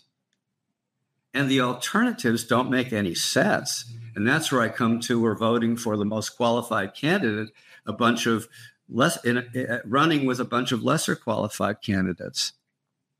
I mean, determinism doesn't even make sense. How could we talk, be talking about it? We discussed that contradiction. Here's another one we haven't discussed. If the universe consists of deterministic mechanical events bumping into each other and doing their thing, mm-hmm. whether probabilistic, causal, whatever, they're doing their thing. How is it that these unthinking physical events that don't know what concepts are. They aren't part of the law of physics. They don't know what meaning and significance is. None of these things are part of laws of physics. How do these unconscious, unthinking physical phenomena manage to keep forming themselves into conceptual systems, internally consistent frameworks, mm-hmm. organized by language and logic and mathematic and meaning and concepts. There's no such thing in the laws of physics. Now, that boggles the mind when you think about it. Why are elementary particles teaming up and behaving in a coordinated way to produce Macbeth or Hamlet? It just it just boggles the mind. No determinist uh, has ever answered that question. I don't know that they've ever asked it. Again, you won't find it in free will, Harris's book. You won't find it in determinism. How is this possible? Are we really talking about a realistic scenario here? And you could say, well, that doesn't prove free will, and that's the question I asked you. But I think the best way to prove it is to discredit the other candidates. It mm-hmm. not any absolute proof. It may not even be proof at all, except to say that there's no other possible candidate that makes any sense. Mm-hmm. Right. Right. So, what would it mean for the world and for humanity if uh, if one or the other is is accurate? Well, the question is, do people really operate on the basis of these abstract beliefs? Or do they go about their lives uh, indoctrinated by cultural concerns and other things? Most people don't really think about this stuff.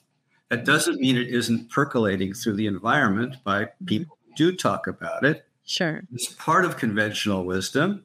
Mm-hmm. Ask somebody who isn't well versed in this area, they say, oh, yeah, it's determined. Science, everything we do is determined. And at some level, I would argue that that influences what they think about their ability to make choices. Mm-hmm and it's a limitation that hovers in the background. You know, we we have loads of limitations that we put on ourselves and loads of limitations that really are out there. And some combination is such that sometimes we don't know if they're really out there or not. Right. Okay. But but but thinking at some level that science prevails and we're all determined should have some effect on how one goes about one's life. I mm-hmm. don't think, however, it's the predominant influence. Mm-hmm. And, and and you have to you have to realize that there are no determinists. I mean, nobody lives like a determinist. Nobody believes it in any fundamental sense. They go about making decisions from the moment they get out of bed. They mm-hmm. don't believe, they don't practice what they preach. It's the ultimate not practicing what you preach. They don't doubt for a second that they're making decisions every moment of the day. It's beyond right. doubt. So, so in a sense, you can say all you want about what you believe. Right. I don't think really affects how people go about their lives, except with this sort of way in which mythologies of victimhood permeate culture. Mm-hmm. And on the whole, you have to think that they would have an effect. Right. Yeah. Uh, well, I think definitely it, it, would impact the way people behave if uh, you could prove one or the other. Uh, you know, to me, it looks like there is uh, way more evidence on the side that we have free will. Uh, if we are looking at it just from a logical, that that that's uh, excluding any kind of uh, spiritual, religious worldviews, because you know then there's a whole hoax of other questions, right? Uh, you know, then there there's the question: if you have free will, what are you free? What do you have free will from? Right? You it's you're not just you're free from something. So mm-hmm. um, I think that that uh, you know becomes a it, it's a it's an it opens up a whole another set of questions that we would have to examine. But I do think that if one were to be the case versus the other, it really does impact how humanity functions. Um, and for me, I, I am a believer of uh, free will. I think there's way more evidence to indicate that we have free will, and therefore we do have responsibility mm. uh, for our choices and consequences for our actions. Um, but that also means that we we have some power. Uh, we have some power over the choices that we make, uh, which has an mm-hmm. interconnected mm-hmm. uh, ripple effect on others and uh, collectively. So, therefore, that it follows from that that the individual is of great importance and also uh, you know mm-hmm. collectively you brought up several uh, points about some of these studies and their what they inferred from groups um, we do have a lot of evidence to from studies that have been conducted uh, and just you know empirical evidence uh, certainly over the past few years to indicate that human beings do behave very differently uh, in groups versus individually um, when they're isolated or just uh, not necessarily forced isolation, you know, just uh, not uh, as part of the crowd, if you will. And there are many books that have been written about this. You know, Le Bon's crowd is uh, one that comes to mind, but it's the, the psychology of the crowd. Uh, but even in that regard, while humans are herd animals and that might impact their decision making abilities, mm-hmm. that doesn't mean that they're determined. You know, it means that they have chosen mm-hmm. to align or be misaligned with crowd. Yeah, and we're subject to influences. We're subject to peer yep. pressure and other things like that. Sure. I mean, again, determinists don't believe in determinism. You can see their double talk all the time. Mm-hmm. When when Sapolsky talks about morality, he says, "Well, we can't." Now, this is a determinist talk. You wouldn't believe it by hearing these words. We can't let criminals run around on the street. Paraphrasing him, we have to lock them up. He says, and, and, and stop them from harming society. Mm-hmm. I mean, think about a broken car as this example. If it's dangerous, you're not you're going to take it off the road and you're going to fix it or you're going to put it in the garage. Mm-hmm. That's determinist talking. Well, who's going to fix it and put it in the garage? Who's going to determine, no pun intended, whether it should be fixed or uh, put mm-hmm. in the garage? What values are operating that says that we ought not to harm people? Mm-hmm. So presuming free will in every antidote he gives. Right idea that we don't have free will and we can't make moral decisions. But we do make moral decisions, and we do have to retire dangerous cars or criminals. Sure. somebody's doing it.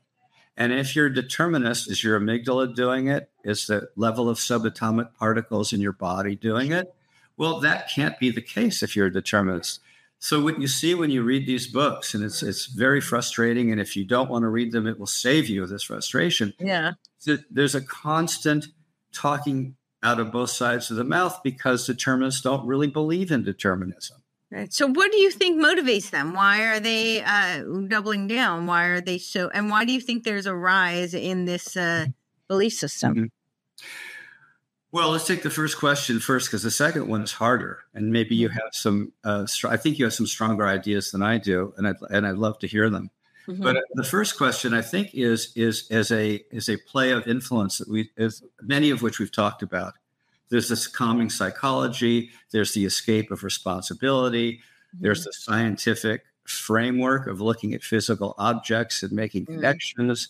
There's the biological skill of pattern recognition and, and behind it all, and I think this, and there's conventional wisdom and indoctrination and mistake. Mm-hmm. But, but I, but behind them all really is, and I'd be curious on your reaction. Behind them all, a really fundamental Jungian or whatever you want to call it level. This is the old interplay, you know, between mind and matter, spirit mm-hmm. and physicality, you know, consciousness and inert material. Yeah. There's a there's a battle between religion and science and soul and and and uh, matter. Yeah. This sort of is at play behind this free will question. Yes. Free will advocates clearly come out on the side of consciousness, non-physical domination, maybe mm-hmm. spirit, maybe soul, freedom, and so forth. Responsibility. Mm-hmm determinists or the scientists come out on the side of science and matter and physicality and materiality mm-hmm. and lack of responsibility, if you're honest, because we'd be mechanical beings doing mechanical things. Right. So there's that age old battle between are we mind or body, are we right. spirit or matter? That I think I, is at play. The, the, Descartes, the Descartesian dualism was uh, already debunked, but uh, here we are. We're having this discussion. Um, yeah sorry i didn't mean to what do you what do you think you have stronger ideas i think and a grasp on why now it, it it's rising in authority so to speak um so i i have uh, many thoughts on it but there, there are kind of uh, interrelated uh, i think that there is a uh, as you pointed out there is a push towards a um, lack of metaphysical uh, framework where we are very much, they want us to be very much seeped in a material realm. This will take us out of any kind of uh, a faith kind of uh, system or worldview uh, belief. And uh, people who are uh, very rooted in a materialistic worldview are easier to control, to manipulate, uh, and also to foster dependence.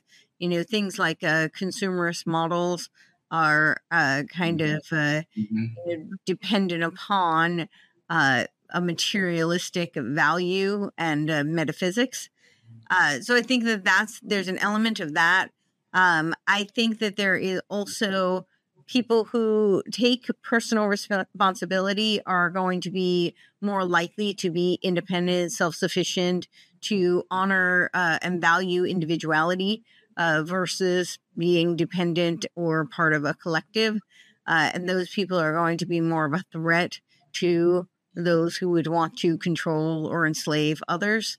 Uh, I do think that there is, I call them a parasite class. You know, there's a there there are a group of people who want to create a uh, you know neo feudal kind of uh, techno fascist, uh, really AI controlled uh, world uh, where we're all kind of this this is the other component. I think there is a transhuman agenda. It's a transhuman leading to a posthuman agenda, and uh, it is easier to uh, achieve those goals if you've convinced human beings that they are already reduced to a bunch of uh, biochemical, uh, you know, responses and uh, interactions, and that there is no more significance beyond beyond that, and that there is uh, no more possibility beyond that.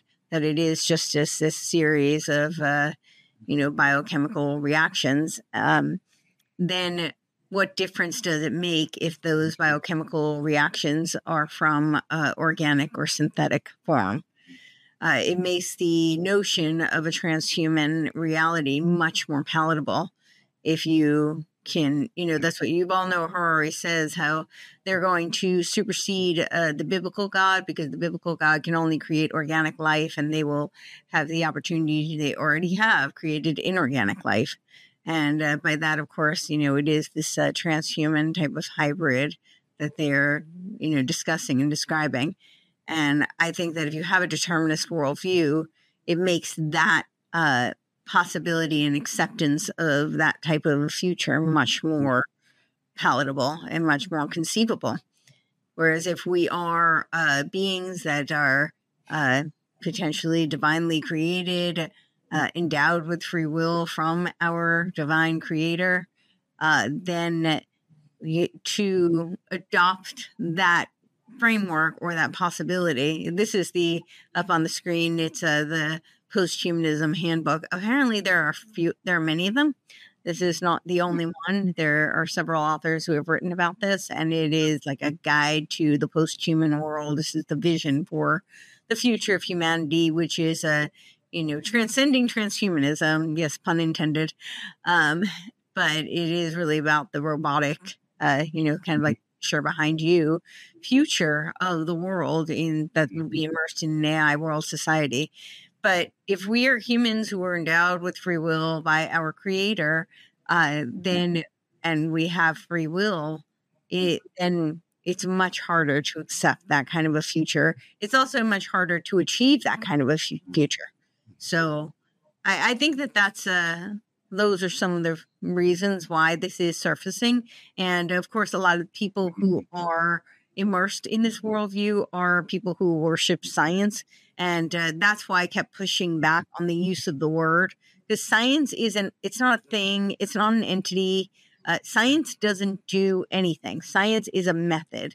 There are scientists, there are scientific studies, uh, you know, there there can be scientific uh, achievements. You can use it to describe something, but it is uh, at the core, it's a methodology. And so to say that science has determined it, it, it just makes no sense. That's a you know false use of the word. Uh, it's a fallacy. So, uh, but I think that for somebody who is a, a somebody who believes in scientism versus science, science is a method. Scientism is I would argue, more akin to a cult or a religion, uh, and somebody who does worship science, Absolutely. right? So they are much more likely to subscribe to, uh, and this is not, you know, there's always outliers, but they're more likely to subscribe to this type of a worldview uh, because they are looking at things, as you pointed out, in a very materialistic uh, causal relation. Um, and it excludes the possibility or even the exploration of something that is intangible you know in the in the metaphysical context Mm-hmm. something that is uh you know you you had brought up uh a, I, I'm blanking on the analogy but then i had said you know the essentially it's al- allegory of the cave and you know the people who are looking at the shadows on the wall don't know that there is an in you know a, another realm out there right there's the uh plato put it it was the intelligible realm there was uh, the dividing line and then the unintelligible realm right Mhm. and so people who are uh, who are locked in that cave and looking at the shadows don't know anything other than what they're looking at. And then the people who come in and tell them, "Hey, you're looking at the shadow," they think they're crazy because it's beyond their capacity to fathom. It's beyond their comprehension in the literal sense. They are unable unable to conceive uh, what would be what that would be, what that would mean. And I think that for people who are very literally seeped, um, that it, they're much more, uh, they have a stronger proclivity for that to, type of framework. And I think that for the people who want to enslave humanity, and I do think they want to create a neo feudal system that is run by a technocracy, um, it is much easier to do that with people who don't have some sort of a, a spiritual view or belief that they have any kind of power or choice. So that was long winded, but that's, those are my thoughts. Well, there are a lot of good thoughts. Um, I'm not pushing back on you about the limitations of science. I think, like you, I'm a functionalist. They, they make predictions. They allow us to get to the moon. It Yeah. doesn't mean they're revealing metaphysical truth. I don't know. they, they, they, said we can't go back because uh, they, they lost the technology in a garage sale. So I don't know. There is that. But uh, but I think science has made some wonderful discoveries. Uh, some Mhm. technology. I mean, we're able to talk on this you know interface thanks to Mhm. science and technology. Uh, so no, I'm certainly not you know anti-science. I'm certainly No. I, I'm a- curious person. I love the scientific method. I test question. I put forth hypotheses constantly. I test them. I do. I've done research projects since I was a kid, literally. So I'm not anti-science, but I don't worship science, and I recognize that Mhm. science is a tool, and there is so much beyond the scope of what science can answer for us. So, at least at this time. Yep, and absolutely, I, I would second all that and third all that, and and and say that determinism not only looks at science beyond a tool for the revealing of metaphysical truths, Mhm. but but they're presuming to know what science says in areas where science says, "Hey, we don't know the answer to this." Mhm. Now that takes some guts, but it doesn't make for truth, and it doesn't make for a coherent theory. Mhm. And as you study this stuff, you, you, you, you can't help but getting somewhat incensed by reading about conclusions that our brains make our decisions and then go looking to the actual studies, which don't say that. And you go, whoa, this is confirmation bias of a cosmic proportion. Mhm. What is that about? You, that you flashed a, a picture of the Ukraine on the, the screen, and I was wondering if you felt that maybe this is a leading question, but I was wondering if you felt that the current times seem the world state of the world seems on a political and geopolitical level so chaotic and dangerous at the moment. And I guess you could say it always seems that way. There's always something, but it feels to me like there's a lot in the air that's uncertain and Mhm. uh, dangerous, and that the chaos Mhm. that collective view of what's going on may also be contributing to Well, I yeah, and I would argue that's by design because they do want to advance this deterministic uh, type of viewpoint. I, I would add the one other thing that I had left out was uh, in relation to consciousness, and I, I think that you know there's a lot of evidence to point that consciousness actually does come outside of our brain. That you know consciousness does not start in the brain. There's actually a lot of scientific evidence in the realm of physics, quantum physics, and just uh, you know Mhm. empirical studies that have been done uh, that indicates that consciousness does not come from you know the physical brain and if that is the case then it opens the possibility that science uh, sorry that consciousness comes from something uh, that is Mhm. external and possibly uh, you know, either spiritual or interdimensional. Uh, and I'm not making the case that it's any of those things because I don't, I can't Mhm. say that with certitude, but it certainly opens for the door for that possibility, uh, even based on these scientific studies. So I, but I think, and there's theories, there are certainly theories that, you know, our DNA is more like a, an antenna to this consciousness. And one might argue that that consciousness is a, a connection to God. Mhm. And I think that, uh, again, I can't say with certitude, you know, that would require a leap of faith. And I can't tell other people what to believe. But I, I can say that if, if there were any evidence to indicate that there is lots of truth in that, that people who have lots at stake in uh, lot lot of stake in controlling and enslaving others would not want Mhm. masses to come to that conclusion. And uh, something like a determinist worldview would be very helpful and instrumental in uh, prohibiting masses from coming to that conclusion. So, Yeah, it's interesting. It's always awareness, at least awareness, yeah. Better than it's always in someone's self-interest. I was going to say to make the other believe that they have less power than they do. right. Right? That's just self-interest. If you're going to prevail over someone in any way, you know, Mhm. dominating in conversation or ideas or physicality, whatever it is, Right. you best begin. This is probably in the art of war somewhere, right? You best begin by convincing your opponent that they don't have the skills that they think they do and that they're powerless. Right. Yeah. That's asymmetric warfare, right? Unconventional warfare. And that's uh, advertising. I don't know if you, I mean, I have some very conservative friends who believe in the faith of the market, right? mhm. The marketplace will decide. The marketplace will build the best mouth trap, a mouse trap. You know, the marketplace, the best product will win. And it's as if I want to say, and this, I think you might agree with this, but wait a second, that might have been true before advertising and manipulating of opinion. But the best mousetrap is whatever is promoted with the most money. Not always, but in general, there's this whole machine of influence and domination that is getting in the way of us ever figuring out anymore what the best mousetrap is. Not always, but in a large, large segment of what we buy.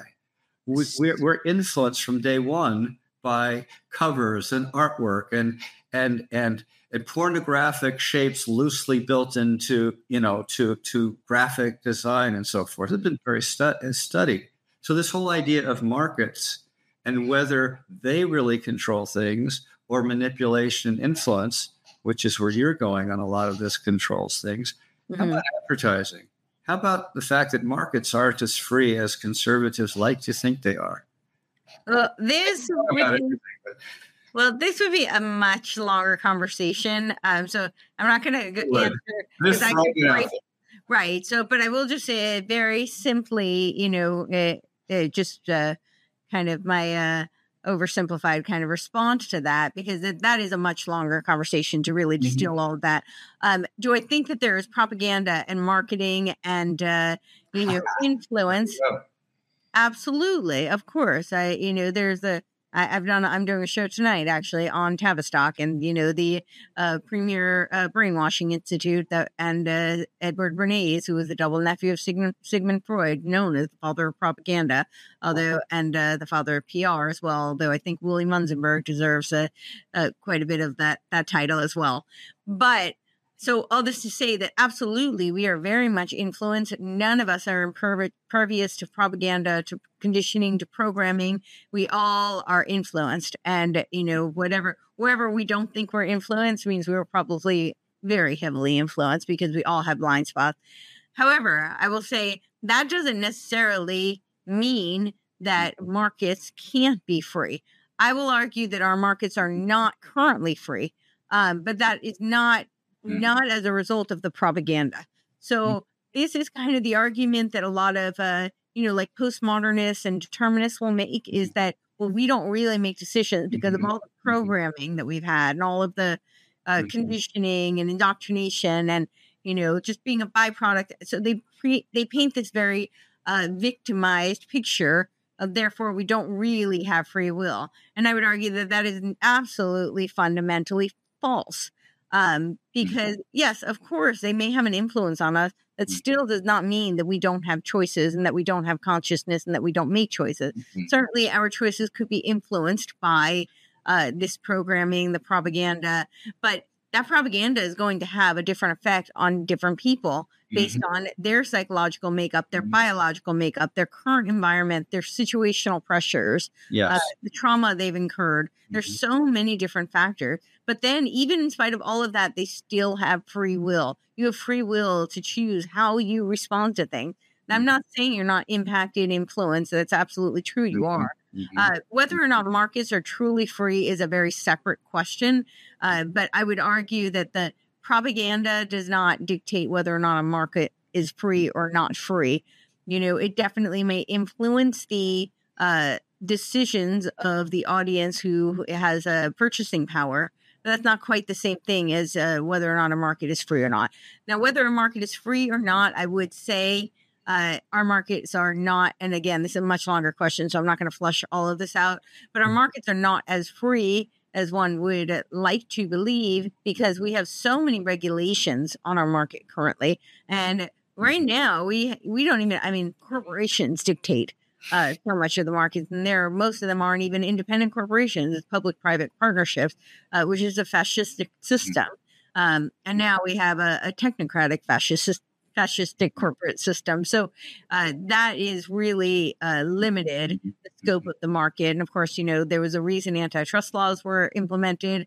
Uh, those have been significantly, vastly violated, in my opinion, uh, at least in this country. And then I would argue, uh, you know, our uh, foreign uh, markets. Uh, you know, there's there's so many sanctions there. I don't think we can really say that we have a true uh, I, I, don't think in any regard we have a true free market currently. Uh, but again, that's a, that's a, I, without going into all of the details of why that's the case, I, I would just make the argument that I don't think that the propaganda is what precludes us from having a free market. Not to say that it doesn't have influence on purchasing power, it does on people who have purchasing power, I should say.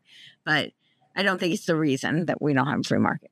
Well, it's it's a really good point for the that you're bringing out for the free will question. Is it's not an all or nothing thing. We can agree that there are influences. We can agree that there's brain activity Mm-hmm. without reaching the unfounded conclusion that that means we don't have choice. The market influence doesn't preclude choice. Influence is influence, and bad bad smells may make certain people irritable, and they may act, less rationally. Mm-hmm. Nothing to do with individual behaviors. So I'm 100 percent um, on the side that, that that I think is a fundamental premise is this not an all or nothing thing. The fact that we're influenced doesn't disprove free will. The fact No, that not at all. I mean, I know yeah. it's like you want to say, well, that's so so damn obvious, right? And yet, Yeah. if you read what determinists say, it's Yeah. some profound statement about how reality works. well, I don't know. There's this may be one where we're, Go figure. I'm- yeah, I, I don't know. It sounds like they're, they're just not willing to work within the the framework of reality or science, which they worship so much. That's just kind of ironic. It's a Uh, house of cards. It yeah. really is. It's, it's, there's so many problems with it that when you start exploring it, you go, how could anybody think that this is plausible? Well, I personally value free will. I think it is one of the most quintessential uh, aspects of humanity. Um, and I think it is very much at stake currently. Uh, as I mentioned, it's one of the reasons I uh, started this podcast, really, was to, uh, you know, play whatever role I could in people taking ownership of free will. 'cause I think that is the key to preserving free will and uh, I I can see why there is a a push, I, it, or at least I can see why it would be convenient for people who want to control others to, um, you know, ins- instill this uh, philosophy of determinism. But I would encourage people to explore and to take ownership of free will. And uh, yeah, I unfortunately am going to have to wrap up. I have. Yeah, mm-hmm. we've had five shows today, so I have another one lined up. Whoa, you are a busy beaver. Yes. So amygdala is going full time. Full. wanted- Would you mind if I plug two things? I wanted to Yeah, plug, please. Uh, whatever you want to and- and impart. and- myself. There's a, a wonderful YouTube video by John Searle, who's a philosopher. I believe he was at Stanford, and it's about how machines can't think and won't think and will never think, and machines are machines, They're with- sen- they're not sentient, and, and there they're not- no they're evidence not sentient. And he says it in such sophisticated but simple, straightforward, common sense terms that anybody who buys this conventional wisdom is floating around that machines are thinking and they have pain and we have to be morally sensitive to machines. If they're open minded, listen to what John Searle says in this lecture about what machines are and how they don't think. That was one thing. I also wanted to plug because it's a complicated issue when you first hear about it. This Mhm. whole self defeating claim thing. There's a fantastic book by Jim Slagle, S L A. E L E, Okay. it talks about and analyzes the self-defeating claims. And it covers determinism it covers naturalism Okay. it covers evolution. And he lays it out really well perhaps in more detail than the average listener might want. It's a fantastic book for anybody who's wait a second. Yeah mm-hmm. there's self-defeating claims. You can't say nobody knows anything without contradicting himself Right.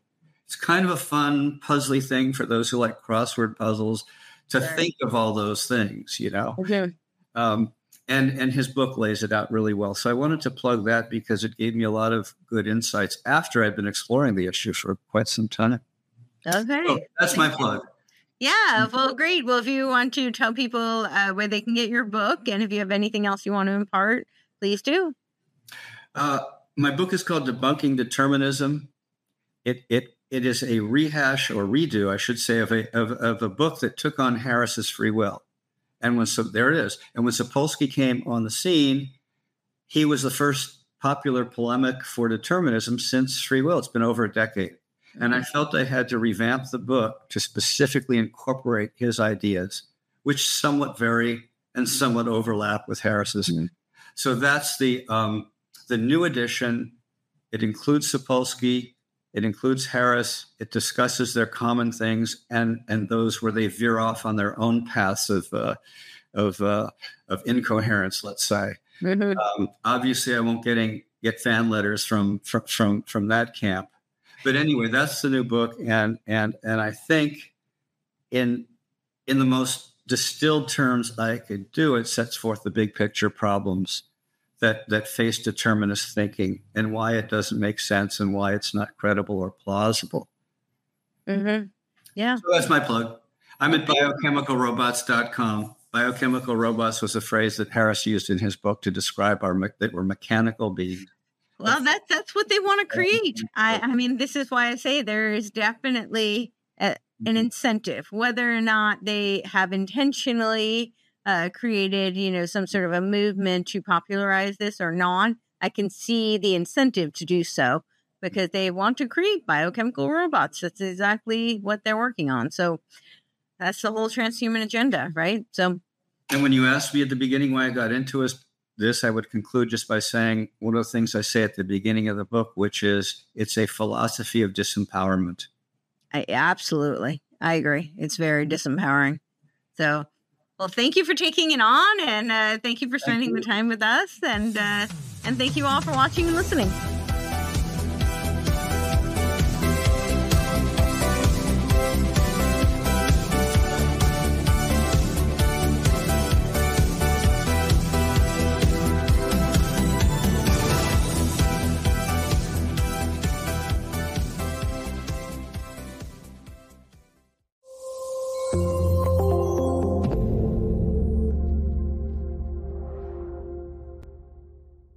This podcast is a part of the C Suite Radio Network. For more top business podcasts, visit c-suiteradio.com.